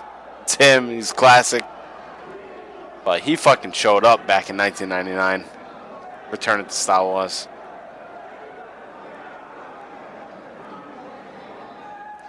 For him, he's probably thinking, "Oh my uh, Imperial March music. That was like fucking. That was like Child's Play. That was my old shit. That was like I was just learning how to do music. and then when he did Duel of the Fates, it's like now I know I know what I'm doing now. This is Yeah, way better. more experienced. Yeah, Right. This is 20 years later. This is fucking better. it's got more money. It's got better access to better shit. He has better symphony. yeah, and there's still nothing going on in this match. no, this is terrible. What the fuck? This is this is horrible. Actually, there we go. Oh fuck! Tommy Cairo just whacked Sandman in the head two times, three times. This just got really good. Well, this might be getting really good. I want to hear Duel of the Fates. Maybe that's what we play at the end of the show. yeah, right. Dun, dun, dun, dun, dun, dun, dun, dun. we play the Cantina song.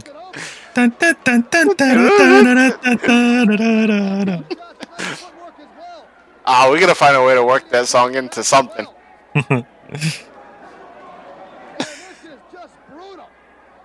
yeah, maybe that should be like our new like ending, like not our ending, but like wrap up music.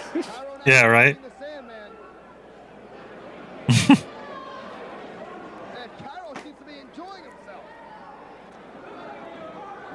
Man, I thought this match was gonna be fucking brutal. It's like Pussy Nation here. What the fuck is going on? Pussy Nation. Pussy Nation. Da, da, da. Oh shit, Sandman fucking whacking away at Tommy Cairo. There we go. You go fi- finally back and forth now. There we go. I mean, I guess they're sticking true to what the match is supposed to be. It's supposed to be a match where you fucking beat each other up with the fucking cane. So there's no wrestling. Just whoever can get a shot in takes a shot. But it makes for boring TV. Terrible TV.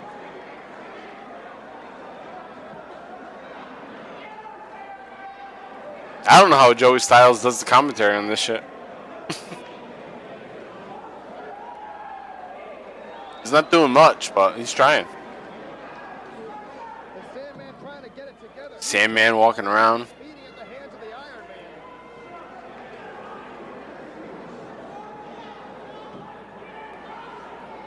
Did you forget there's women out there? There's women, there's peaches. Come on. What's their storyline? Focus on them.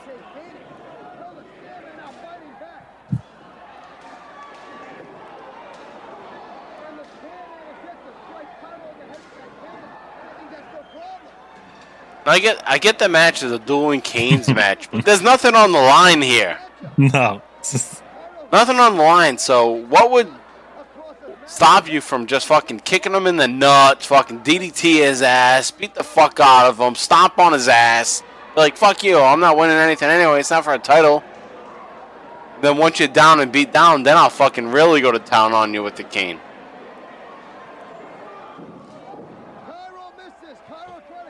Well, ugh. Cairo went to the top rope, did a fucking back body drop for no reason. Taman's fucking him up now. Fucking Zubaz. it is uh, BK Knights. British Knights. and it's just this is very redundant. Yeah. Come on.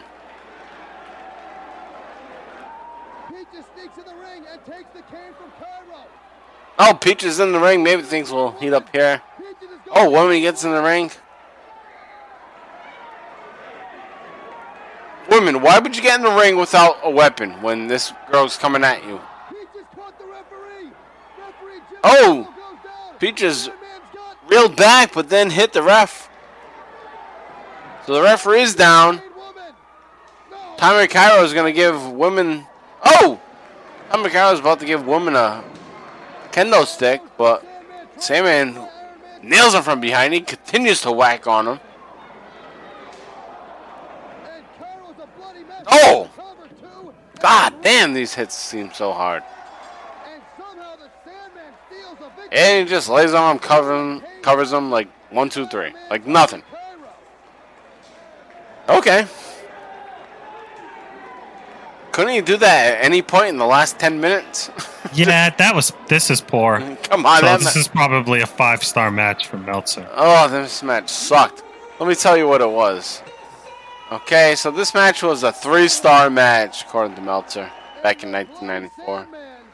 Three stars. This match sucked! It wasn't even a match. Like, legit. It's not a match. There was no real competition between the two. It was random spots. The only exciting spot was when women, women and woman and Peaches came into the ring, and then that fell apart right away. You thought, all right, maybe we get some conflict between them two, and that didn't happen. It sucked.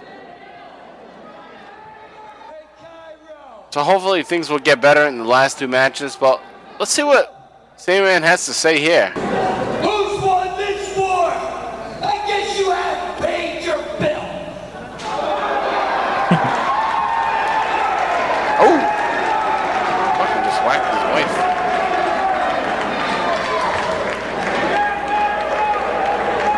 She's hardcore. She's hardcore.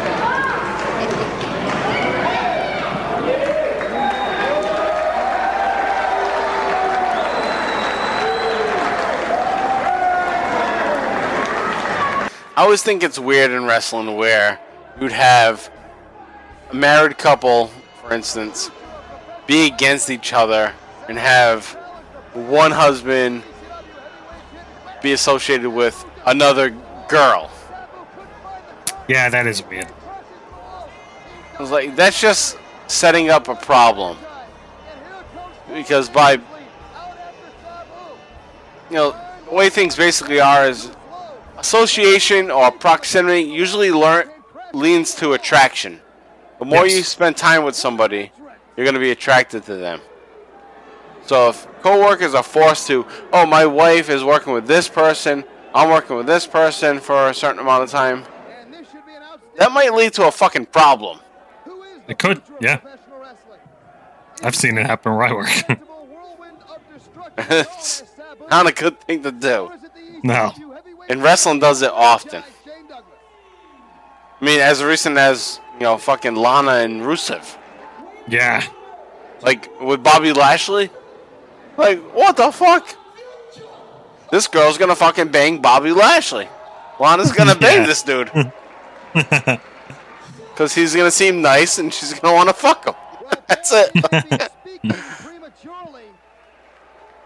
You can't put people in that situation. It's a human flaw. Right. Alright, so we got this What big music match is this? Oh, this is the song Oh, that we shit. played. Yeah, that's right. Shane Douglas's. This is like a rip-off music, but it's Deep Purple. Uh, Perfect Strangers. Great song. So here comes Shane Douglas, champion. He's gonna defend this title against Sabu, who made an appearance earlier. World champion. Yes, the world champion, or the ECW champion. Not quite the world champion yet, but we're getting close to that.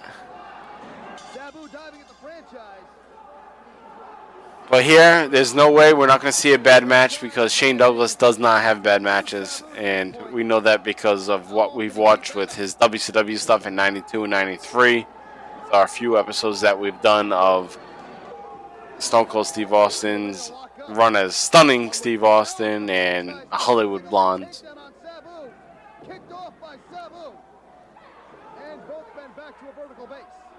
So there's no way you're not going to see a good match here.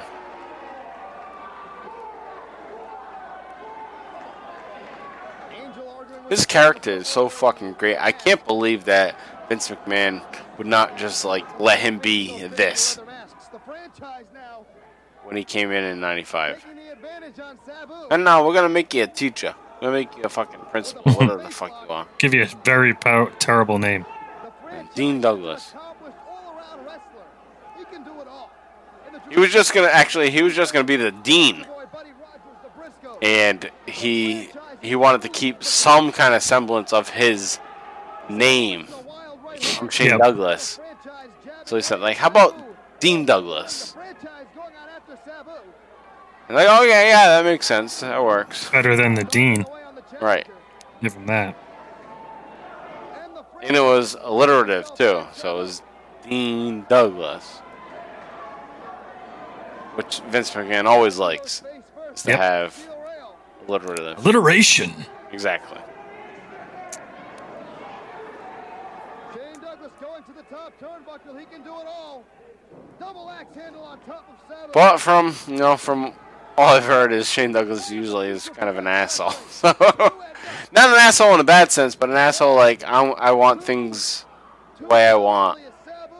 And At that point with WWF, he knew it wasn't gonna work for him, so there was no way he was ever gonna work there.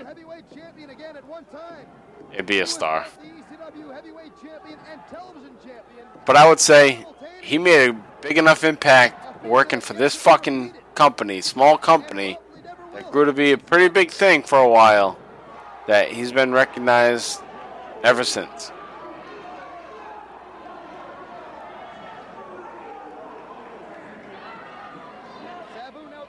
Now, there's plenty of wrestlers right now that people will remember for a long time that didn't work for. WWE.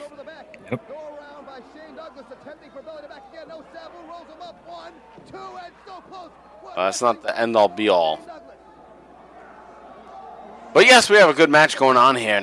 Yeah, this one's lot of- good so far. yeah, there's a lot of reversals for pin covers here. Shane Douglas going for a suplex. Hanging suplex. Oh, Nice. letting the blood go to the brain and then hits him down. JV, I'm at 1 hour, 18 minutes, and 12 seconds, 13, 14. Oh, I'm way ahead of you, bro. Where are you?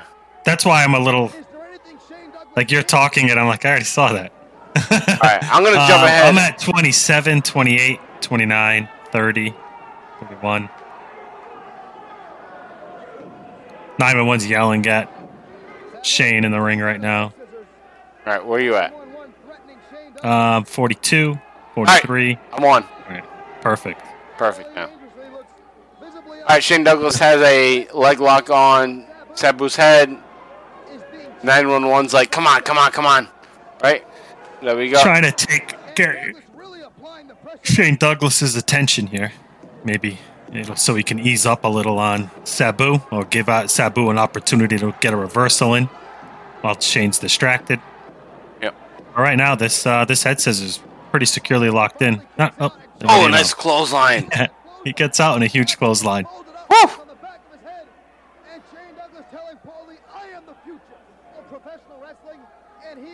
Oh, Joey Styles freestyling there. Shane Douglas just said, I am the future of professional wrestling. I don't think we could hear that. Shane Douglas goes for a two count. And nobody to this point has been able to handle Sabu with such relative ease. Man, I don't know. JV, put yourself in a 1994 mindset. Who is more appealing, Shane Douglas or Sabu? Shane Douglas for me. Yeah, I, I would agree too. But Sabu is coming off I as was being never the a big, big- big- guy at this point. Yeah. I, I was never a big Sabu guy. Now pulling back on the head of Sabu. I wasn't either, but I do have to admit that he is somebody that made me realize that there was something other than WWF, WCW. Yep. Like, who's this guy? Because I was getting the PWI still, and he was in there quite often Really sitting back. around this time, So you had that insight. li- or a little later. Maybe not exactly this time, but maybe a few months later. Spends quite a bit of time in the weights. As well as cardiovascular And eh, eh, actually, he's in WCW not too long Fat very low. from here. Comes in at a He's on Nitro early on. Sabu, on the other hand, I have no idea what he does to keep Nope. Ref's getting involved with his emo haircut. Oh yeah, that's uh, that's Pee Wee. I. Pee Wee Moore. I see him actually training. Shane Douglas off the ropes, catches the foot to the midsection. Sabu now going for a power bomb and Oof. Nice, nice, yeah. Oh, nice kick out right at the end by Shane Douglas. Get a sit down power bomb from Sabu to Shane Douglas. Shane Douglas does kick out right at the last second, and then Shane Douglas finds himself falling out of the ring. And that leads to Sabu setting up some stunt. We'll see where he goes with this. Oh, chair right to fucking Shane Douglas's head, and he's down.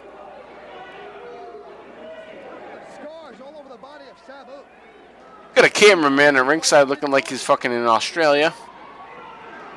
It's Sabu sits Shane Douglas on a chair at ringside. It's Paulie. Paul Oh, shit. Oh! Huh. Dive out of the ring. Oh, we couldn't see everything, but Shane Douglas was set up in a chair, and Sabu bounced from one side of the ring to the other and did a plancha outside, landing on Shane Douglas apparently, but we can't see it according to this camera angle. Well, Sabu rolls back into the ring with the chair, but the franchise is nowhere to be seen. He's nowhere in sight. Now, I would say this is the best Sabu match we watched. Well, it's because he's with fucking Shane Douglas. Right, and that was going to be my point, is that he's with Shane Douglas. Arena. And our fans would love I think his next best match that he had was with Taz. all that is left of that chair. Not the recent one, but one a little while ago. Sabu trying to set up that chair. That was a good match. It won't stand. So I think Sabu's wrestling depends on who he's working with.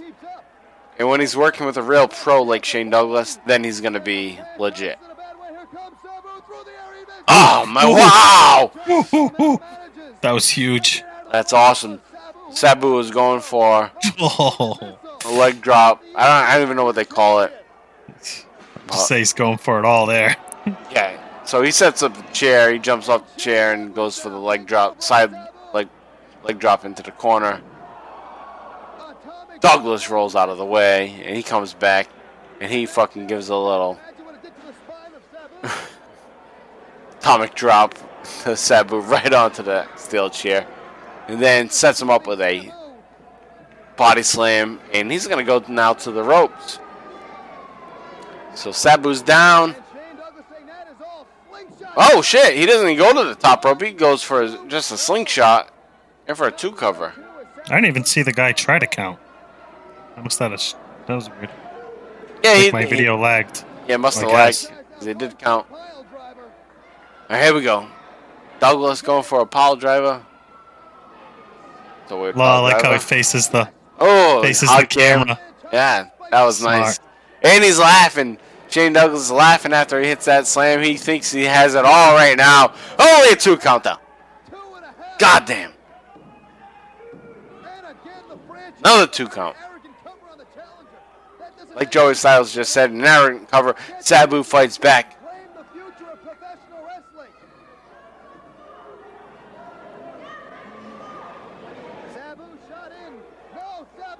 Hey, I, I shit on Sabu a lot with one of his debut matches. And he's doing a damn good job here. So. And I knew that would happen. I knew Sabu was good. But early on, kind of sucked. But this match is changing my view.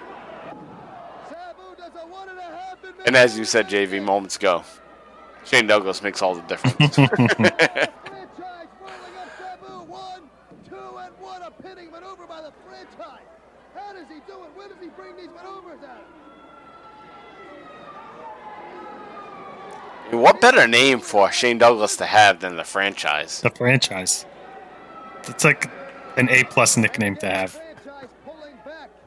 on Because that's what he is. He's the fucking best wrestler firmly in the there. back of his neck. Triple H ripped off his gimmick.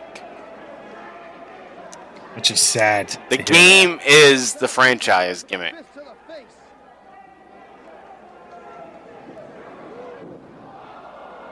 It's like, oh, Vince McMahon, who do you hate the most? Oh, Shane Douglas. All right, that's who I'm going to be. On the franchise now going Sold. and drops the elbow. I can't be the franchise, but I'm the game. Shane Douglas just walking the top turnbuckle like a cat. That was a fucking sweet move there. Uh, uh, it's pretty safe to say this is the best fucking match that we've seen in a while here on the Extreme ECW livecast. Hopefully, those of you that are listening will Over Sabu for a single check this match out. It's a damn good match. As Shane Douglas right now has a half crab on. The franchise, a native of the Steel What would you call a half Boston crab, JV? um, a broken crab? I don't know. I was thinking like a Providence crab. Something. What's the crab? What's the crab?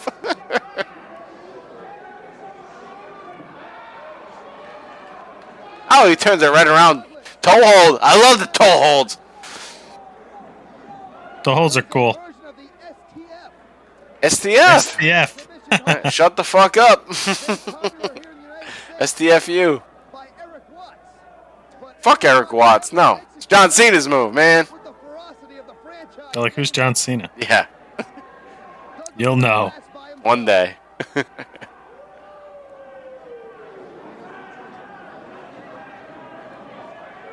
Referee asking Sabu if The referee is out of the picture. Sabu speaks English. What's the point? I don't think he speaks English. What's the point? I'm pretty sure he can tap still. Douglas not relinquishing this hold. Perhaps Or admit some response of being back to victory. No. Douglas breaks out of it. hold. Douglas screaming to Mr. Hughes because 911 is on the ring apron. Yeah, what the hell's going to go on here with 911 on the ring apron? Now exchanging words. We may see 911, Mr. Hughes. There should have been a match on this show between them. That's what I've been talking about for the last two episodes. Mr. Hughes, 911. Not that it would be good, but fucking let him fight. And Shane Douglas is just unmercifully. Sabu goes to the top turnbuckle. Is Douglas going to hit him right in the gut as he jumps? That's what I'm thinking. Oh! What the Oof. hell was that? Sabu launches himself And outside the ring What? he goes. What? That's stupid. That sucked. So Sabu did some bullshit off the top rope, barely hit Shane Douglas. Shane Douglas bumps outside of the ring. What a sport he is for doing that. Yes, the franchise versus the Phenom. This match is for the future of professional wrestling. Sabu over the top. All right, Sabu tries to With a great adjustment. hit him from the outside, but Shane Douglas moves, so Did not escape that Sabu counters and then does a running. of Sabu, and now the franchise is down. But so He runs off the apron and gives a dive to Shane Douglas outside of the ring. Risk life and limb to win a matchup, especially for the ECW Heavyweight Championship. I don't know what Angel is yelling about. She just seems like a girl that's mad that her stop and shop card didn't work. From continent to continent. and She didn't get five dollars off. Launches a chair into the face of the franchise. That's what she's looking like to me.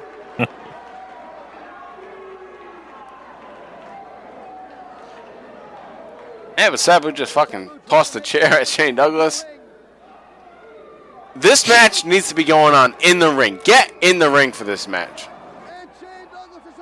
But that's not what what's going to happen here as Sabu tosses Shane Douglas outside of the ring and into the crowd. And. Sabu fucking just dove onto Shane Douglas. We can't see anything other than a bunch of fucking Who'll become the new hats and t-shirts. No, the franchise fighting back. All right, we got a little glimpse here of Shane Douglas beating on Sabu in the crowd And the franchise is in a chair shot. He can brawl with the best of them. To be the champion here in the ECW, you've got to be a complete athlete. Got a lady's ass on the screen. A street fighter, a Oof. Whew! It's like a suplex. Oh, even Paulie's like, holy fuck, what the hell just happened? Shane Douglas just he suplexed landed. Sabu onto the guardrail. Yeah, that looks stiff. That was bad. And if you look at Paulie's reaction, he's like, oh fuck, what the hell just happened? Yeah, Sabu can't even get up right now. Shane Douglas was in the ring, like, ready to go. All right, let's finish this. Now Shane's like making up time. It looked like. Sign one of our fans had made in support of 911. All right, now he has Sabu back up. You can't dial this, pal. Tosses him right into the opposite guardrail on the left side of the ring. Shane Douglas showing no signs of letting up on the challenge. Crowd's chanting. They're happy. Hey, they're loving this show.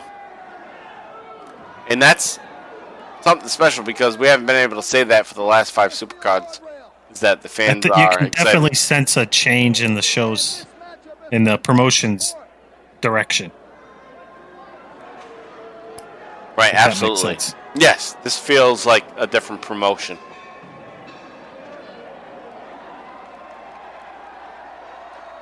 The last supercard we watched as a special was no, 911. like this one, the best one we had watched.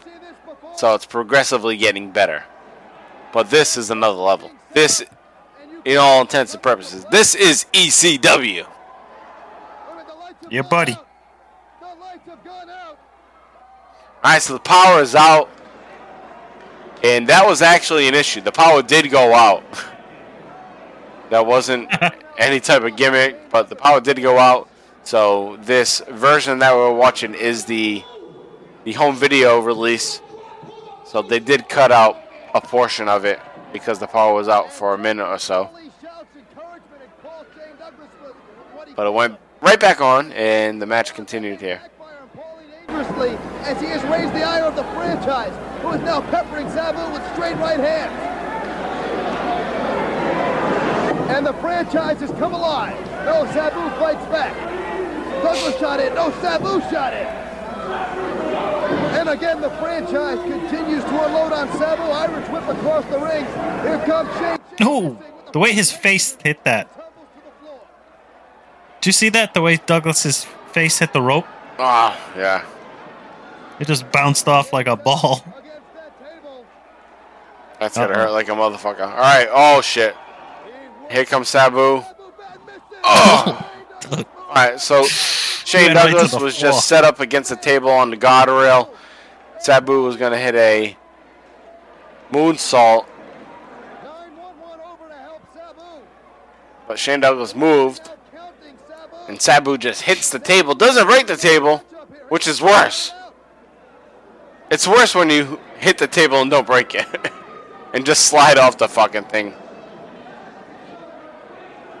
Shane Douglas looking down in amazement as his opponent may So we still have action outside of the ring. himself right out of this matchup. Shane Douglas wants this match to continue, he, so he gets right back in the ring. He's he's arguing with the Count a little ref here, little Pewee the ref count. Shane Douglas wants the count to happen because he wants to retain his title, obviously. Paulie Dangerously screaming he broke his neck. Sabu is- Broke his neck. He really may be injured here. This may be all. This match Little over the top there, buddy. Yeah. No, no, forget the match. We may have to get an ambulance in here. Oh, maybe not. Joey's selling it, too. He's done.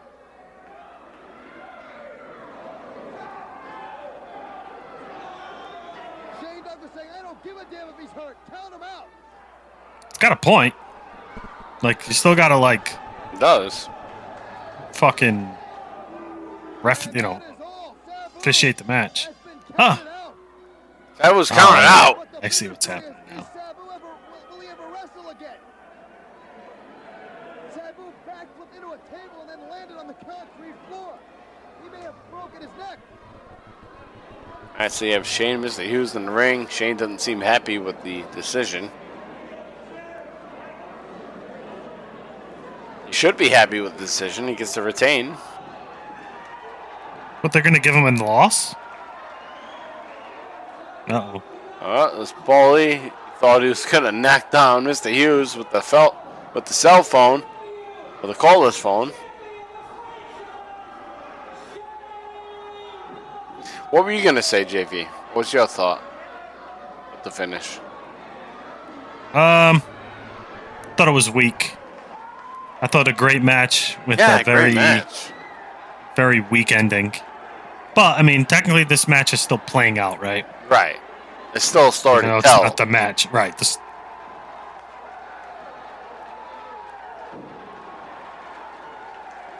All right, so it's Douglas and his crew getting their comeuppance. 911 lays them out. Mr. Hughes lays one out, and now it's between them, which is what I've been waiting for. I assume people at this time, that's what they want. These two big beasts go at it. So there they go. Back and forth now. uh oh. Which I is like a- these two guys going at it. Yeah, it, it, it's a good setup to have Sabu and Shane Douglas lead to this. Like, all right, we cared about that match, and that's what this leads to. A little brawl between these two. We don't need a match between them. Who gives a fuck who wins? Just a little brawl. Post-match brawl. Oh Uh-oh. shit! Here's Angel. Pop her titties out, please. She's dressing like she's in 2020 with that fucking little long ass thing on. Big choke slam coming up there. That's what girls wear when they don't want to be seen. Yeah. Uh, I don't feel comfortable. I gotta wear this long ass fucking thing. I put this trash bag on. Take it off. We want to see your body. Yeah. It's All like right. shit. All right, I, I, won't, I won't be chauvinistic anymore. I'll do that sometimes too. Just throw some sweatpants on. Look at Is this what you like? gray sweat season, right? Wow, 911 chants from the crowd. Paulie doesn't believe it. He's like, I created this fucking guy? He sucks. he sucks and everyone loves him. I'm the man. I can do whatever the fuck I want. That's what he's thinking. Oh yeah. I can make a fucking bar doorman a star. It gets chanted. 911. His name even sucks ass. All right. So here we That's go. it. No, that's not it. That's it. It's another match, right? There's Yeah. another match. But, Terry and Dory. well, what do you want to do, JV? Do you want to. Because we're at 48. You want to cut? Ah, we should be good. Good? All right. Yeah, 20 minutes ain't bad.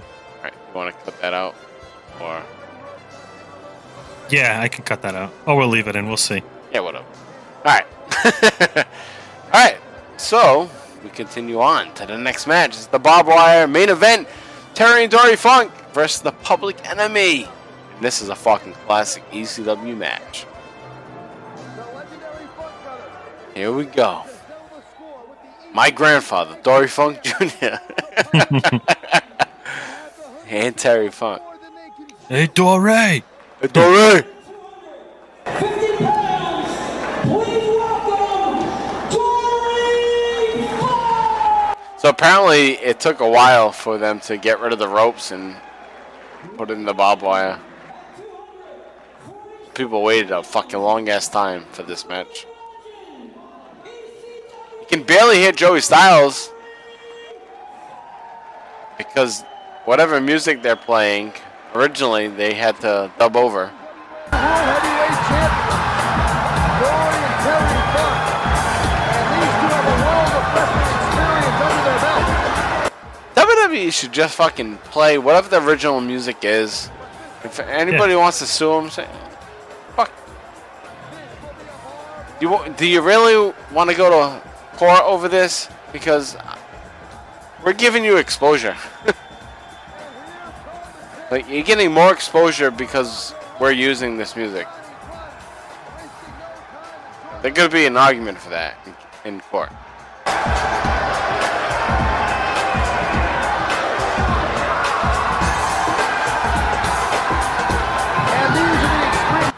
Or even the fact that, no, we bought this and we didn't produce it, but we bought this and that's what we're playing. We shouldn't have to edit what we bought for copyright purposes.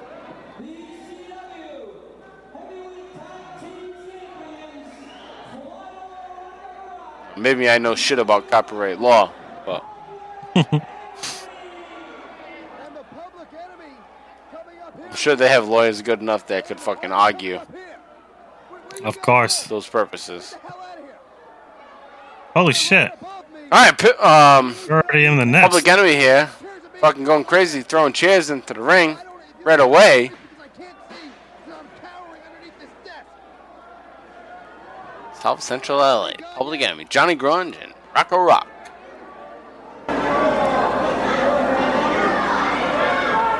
Rocco Rock and Johnny Grunge standing over me. And the chairs continue to fly up here in the Eagles Nest. Would you take it downstairs before I get hurt? Why me?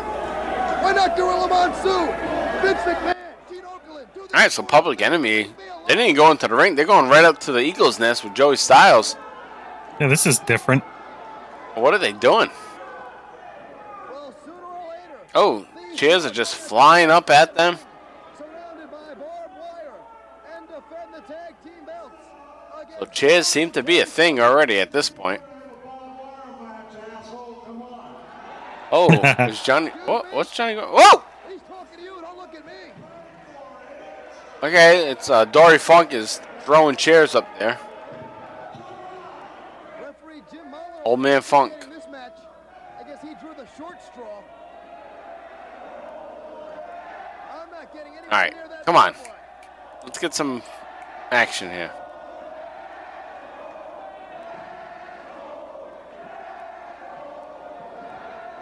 Well, back down the steps they go. Thank heaven.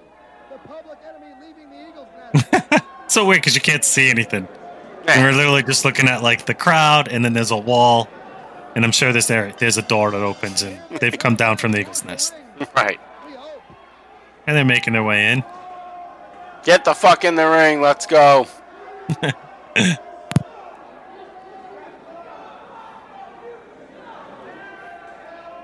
and grunge sliding underneath the barbed wire.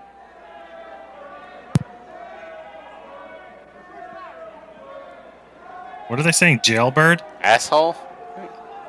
Sounds like asshole. Oh. barbed wire can do to Terry Funk dressed like Chainsaw Charlie. like shredding cabbage with coleslaw.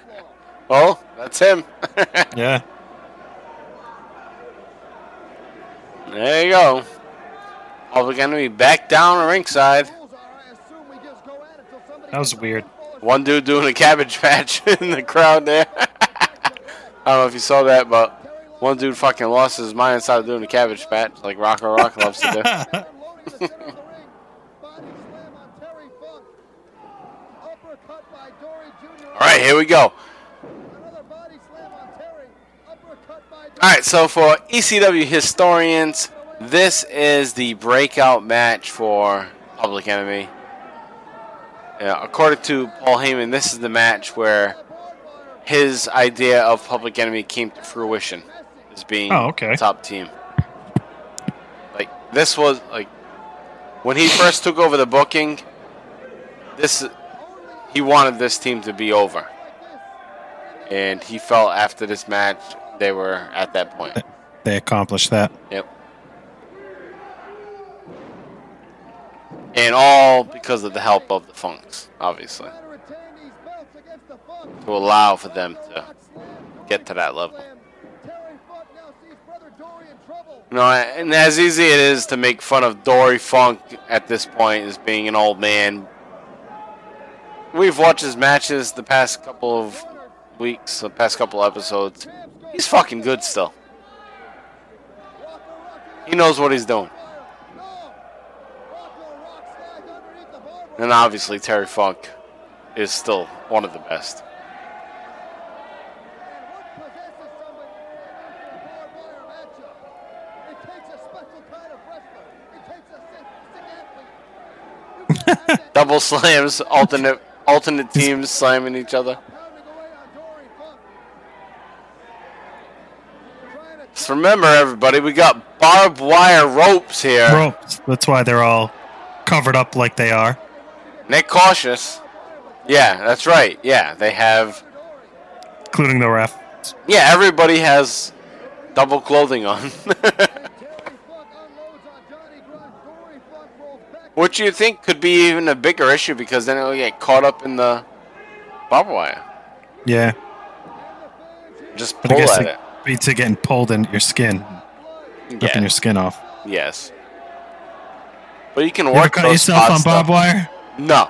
I have. Uh, have you? Oh yeah. What's that story? Climbing a fence at Father Kelly Park.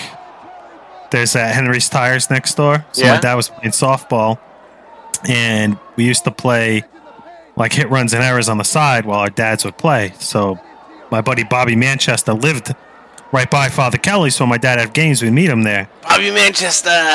Yeah, so we hit the ball. I forgot who hit it, but it might even be not me that hit it, but it went foul. Basically, meaning it went into the fucking Henry's tire yard in the back, and there was barbed wire at the top. So I was like, oh fuck! Like we, I wanted that ball. Stupid. Thought like my parents were gonna be mad, like that we lost the ball. So like, I'm like, oh, we couldn't get in going through the side street because the gate was locked. So I went to climb the fence. And to try to go through the barbed wire, my fucking arm got cut, and I sliced my arm pretty fucking good. And that's when, and I didn't hit it hard. Like I wasn't like I was trying to be cautious around it. But back to the match. nah, it's a good story. yeah, Uh, just from experience, it, it, it's a lot worse than it looks. It's not as easy to navigate around as you think. Right, so these guys in the ring, they're fucking surrounded four sides of barbed wire. JV could barely get by to get a fucking ball. Ball over a fence. It was a tall fence too. That was the word. It was tall. Like if you go over there next time, if you're ever in that area, look. I'm pretty sure it's still there. Yeah. It's it's high. It might even be a wall now, but it used to be a fence, and it was fucking. It was a high fence, probably like twelve feet. Jeez.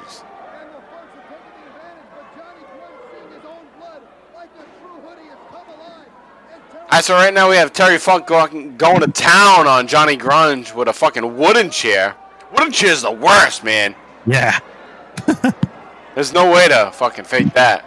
You just gotta take that on the head.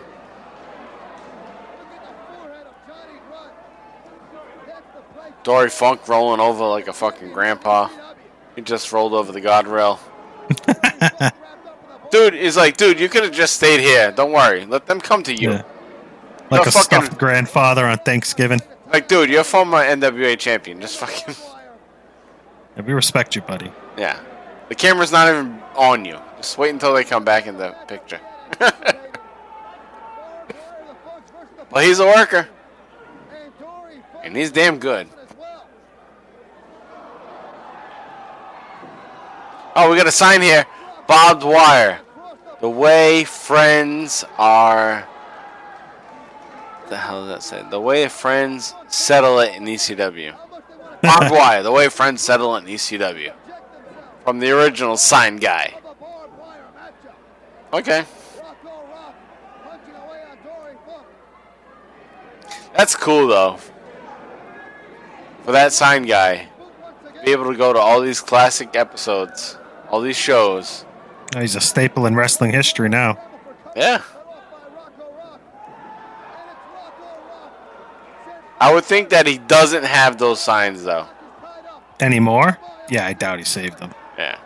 Because if you or I, we'd fucking throw them out probably. Probably sold some. Well, if he had them that long. But I'd probably toss them within a month. Yeah, it's not like he had the foresight to know. Right. It'll be a network and all this shit would be saved somewhere forever and ever now. or we're wrong, and this guy was at like the forefront of the internet.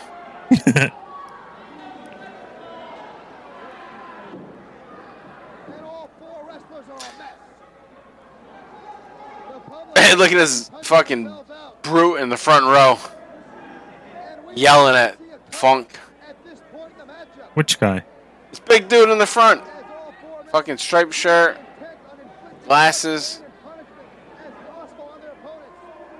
Oof. See him? Oh, that was a cool. No. Oh, with the hat on? No, no hat. That's Sergeant Slaughter. On the left. To the left of that guy. There's nothing for him to do. There's been no pinfall attempt. Dory just goes head first over the fucking guardrail. Right now I have Rocco Rock fucking swinging and punching, hitting nobody. At 1 hour, 49, 55, 56, 57. You off again? no, I'm here. No, I mean, I gotta I gotta move my mouse. What are you at again? right now I'm uh, 50, 10, 11, 12. Yeah, we're dead on. We're dead on. All the chairs are getting thrown in the ring. Oof. Oh shit! Oh shit. Fucking jumped out. Terry's trying to help him. While also try to act like he's putting a move on. Oh wow. This ring is fucked up. That's awesome. Pile driver.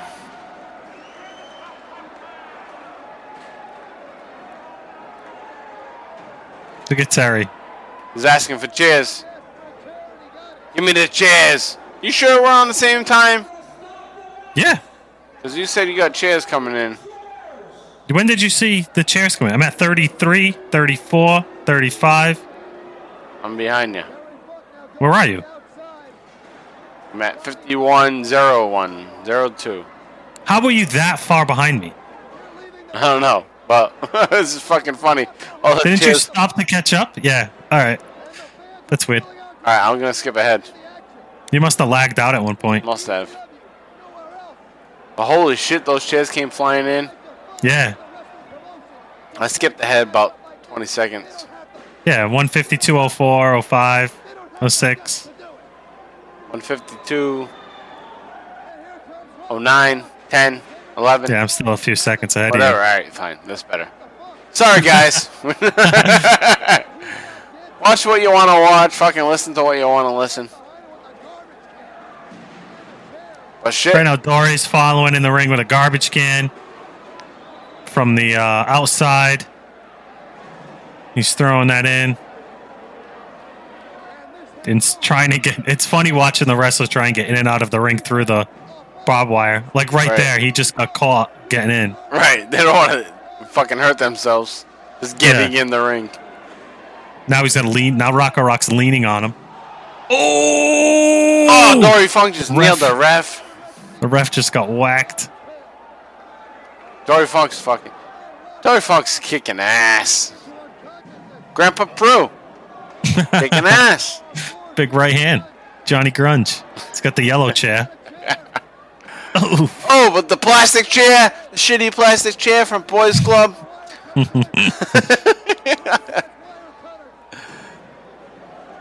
oh, fucking Terry just throws it in the trash can. No, again, we're just weeks away from the proclamation of Extreme Championship Wrestling. Yes. And, and this is really the beginning of it. This is the first match that we have covered that actually feels like Extreme Championship Wrestling. A fucking barbed wire match, a brawl like this. We're here. It just hasn't been proclamated by the franchise yet. And there's very little barbed wire left as Terry Funk is wearing it all.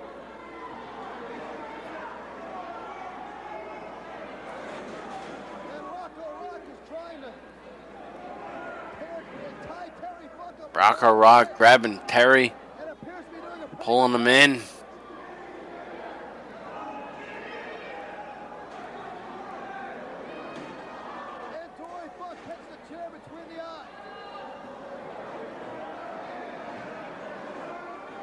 Come on, what's going on? Get him in the ring. Ooh, Oh, chair on through on top of the. oh, zit. Oh, jeez! It took a chair on top of a barrel and both of them to cover him to win. So he's wrapped up. Oh, he kicked him right in the fucking head too. That's gotta hurt, dude. Terry Funk is a tough motherfucker, man. Public enemy But tonight history was made wins the match. Tag team champions. As I said before, this was what Paulie wanted for them to go over, be the big time stars, big time hard hardcore team to defeat Funks. That's what's great about Terry Funk. He's just willing to put over anybody. Oh, that's what you want to do? All right. I'll fucking put on a good match to make them look good.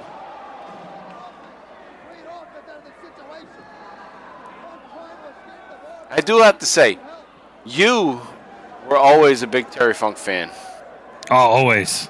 Always. You know, before I even appreciated Terry Funk, you were always right on board with Terry Funk. He's the man. There's the chairs. Holy shit. More. What Jesus. the fuck? Holy shit. Chairs flying into the ring. It's so much. It's so much more weird because you you, you can't Oh. really see the barbed wire Right, because because a it's missing and Right, b it's like it's not So thick like ropes. exactly. It's so low. You can barely see it. We have Dory and Terry standing there as chairs fly in. And they just continue to work on Public Enemy.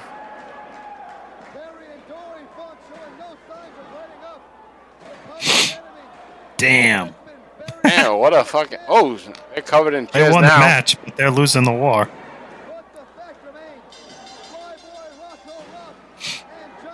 Let's see what Joey Styles has to say as this closes.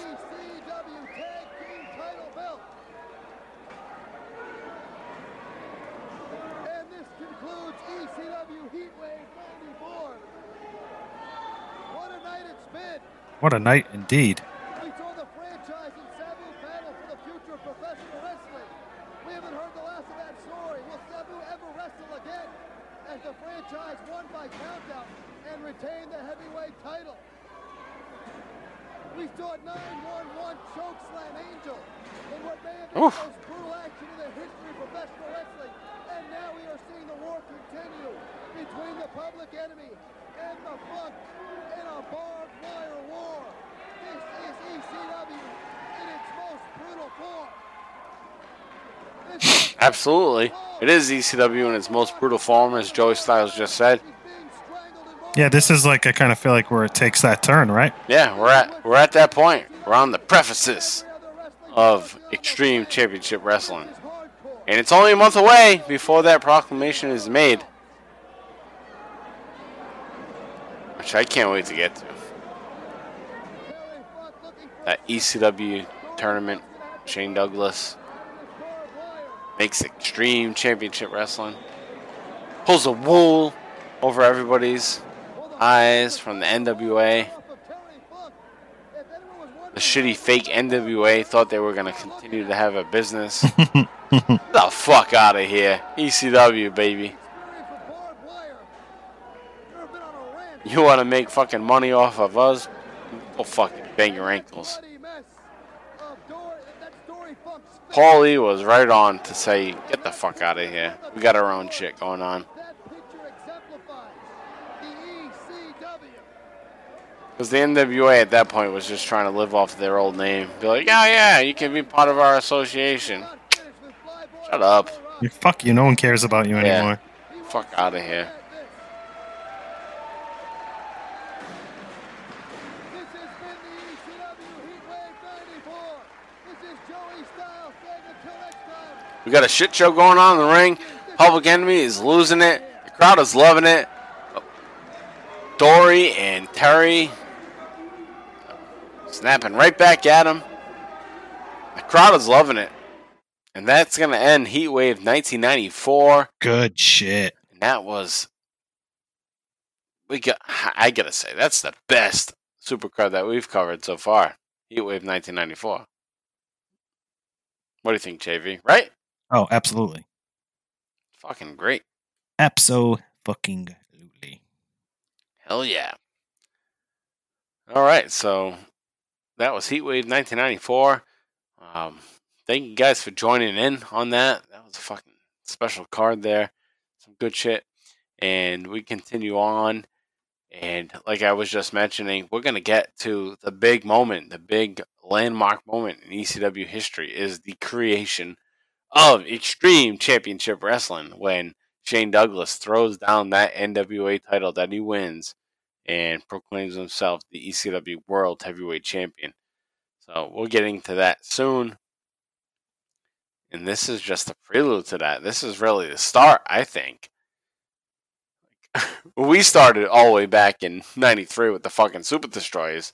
But, you know, any reasonable person, if they wanted to start the history of ECW, you start with Heatwave 94. And then go from there. I think that makes sense. So, we just hit a landmark episode. And hope you guys enjoyed it. We love doing these Supercard specials. It's fun. Just matches and covering what we've been talking about. But we will be getting back to our regular scheduled episodes next time on November 4th. And that will be episode 32. And we'll be covering ECW Hardcore TV episode 67 and 68 from July 26th and August 2nd of 1994. Okay, so that's coming up in two weeks. And we'll continue on from there. So two weeks out of there for, on November 18th, uh, November 18th rather, we'll have August 9th and 16th. And then we'll have another Supercard special coming up. It's Hardcore Heaven from 1994. It's August 13th of 1994. And the Supercard special is going to come pretty rapidly because they start to have more and more specials throughout 94 95. So that's why they'll come up pretty often. So we'll have that into November, in December, and we also have the Forever Style episode coming up at the end of the year. So a lot of good shit coming up here on the Extreme ECW livecast. So keep listening like you always do. Thank you guys from the Yeah. PDT Army. Great Things are, uh, especially if you're stuck with us through these first uh what are we at 30 something episodes now and now we finally just hit like the point where a ecw takes that turn exactly um you know now's not the time to uh to tune out right, right. Now's the time that you want to be jumping in. So, yeah, exactly. Good point there. If you got through the Super Destroyers and fucking, uh, yeah, a lot of the other bullshit we went through. Congratulations. Now you get the good shit. All right. So, with that said, also check out JV and I on the Bottom Line Wrestling Cast, the career of Stone Cold Steve Austin. We are currently into 2001. So we've gone through his career from December of 95 all the way up to this point in July of 2001. So check us out there. If you like what we do here, you like what we do there. It's the Bottom Line Wrestling Cast. Okay. Also, please follow us on Twitter. You can follow me, Mike Pru, at MPRU83 and follow JV at John Van Damage, and follows that Bottom Line Cast on Twitter, and also follows at Extreme Cast for ECW. All right, with that said, JV, any final words? no sir All right, so for our music to play out with, figured it would make sense that we should go with Wu Tang Clan. yeah Cash rules everything around me. Cream, get the money. Dollar, dollar bill, y'all. And that's what Public Enemy said a couple weeks ago on one of our episodes. And I don't know, I wasn't Johnny on the spot, and I didn't mention that we should play that for our song. But this works perfectly. We just had a main event match between Public Enemy and the Funks. Public Enemy came out on top. So, hey, let's give them props. Let's play their song, Cream, by the Wu Tang Clan. See dollar dollar bills y'all we'll see you in two weeks.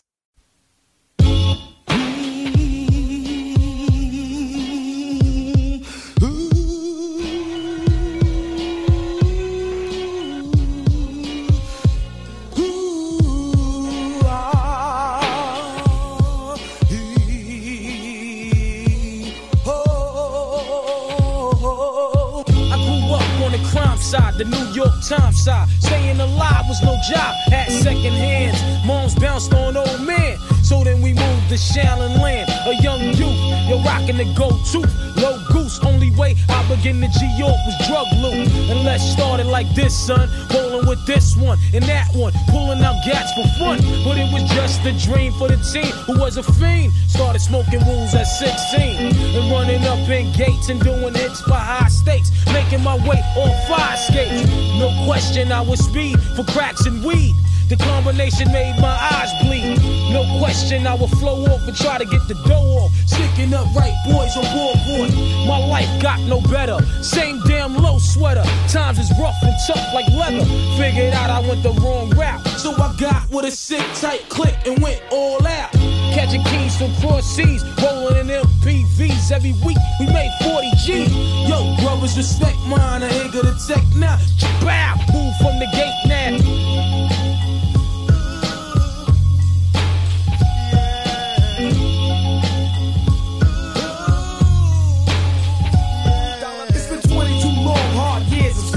Struggling. Survival got me bugging, but I'm alive on arrival. I peep back the shape of the streets to stay awake to the ways of the world.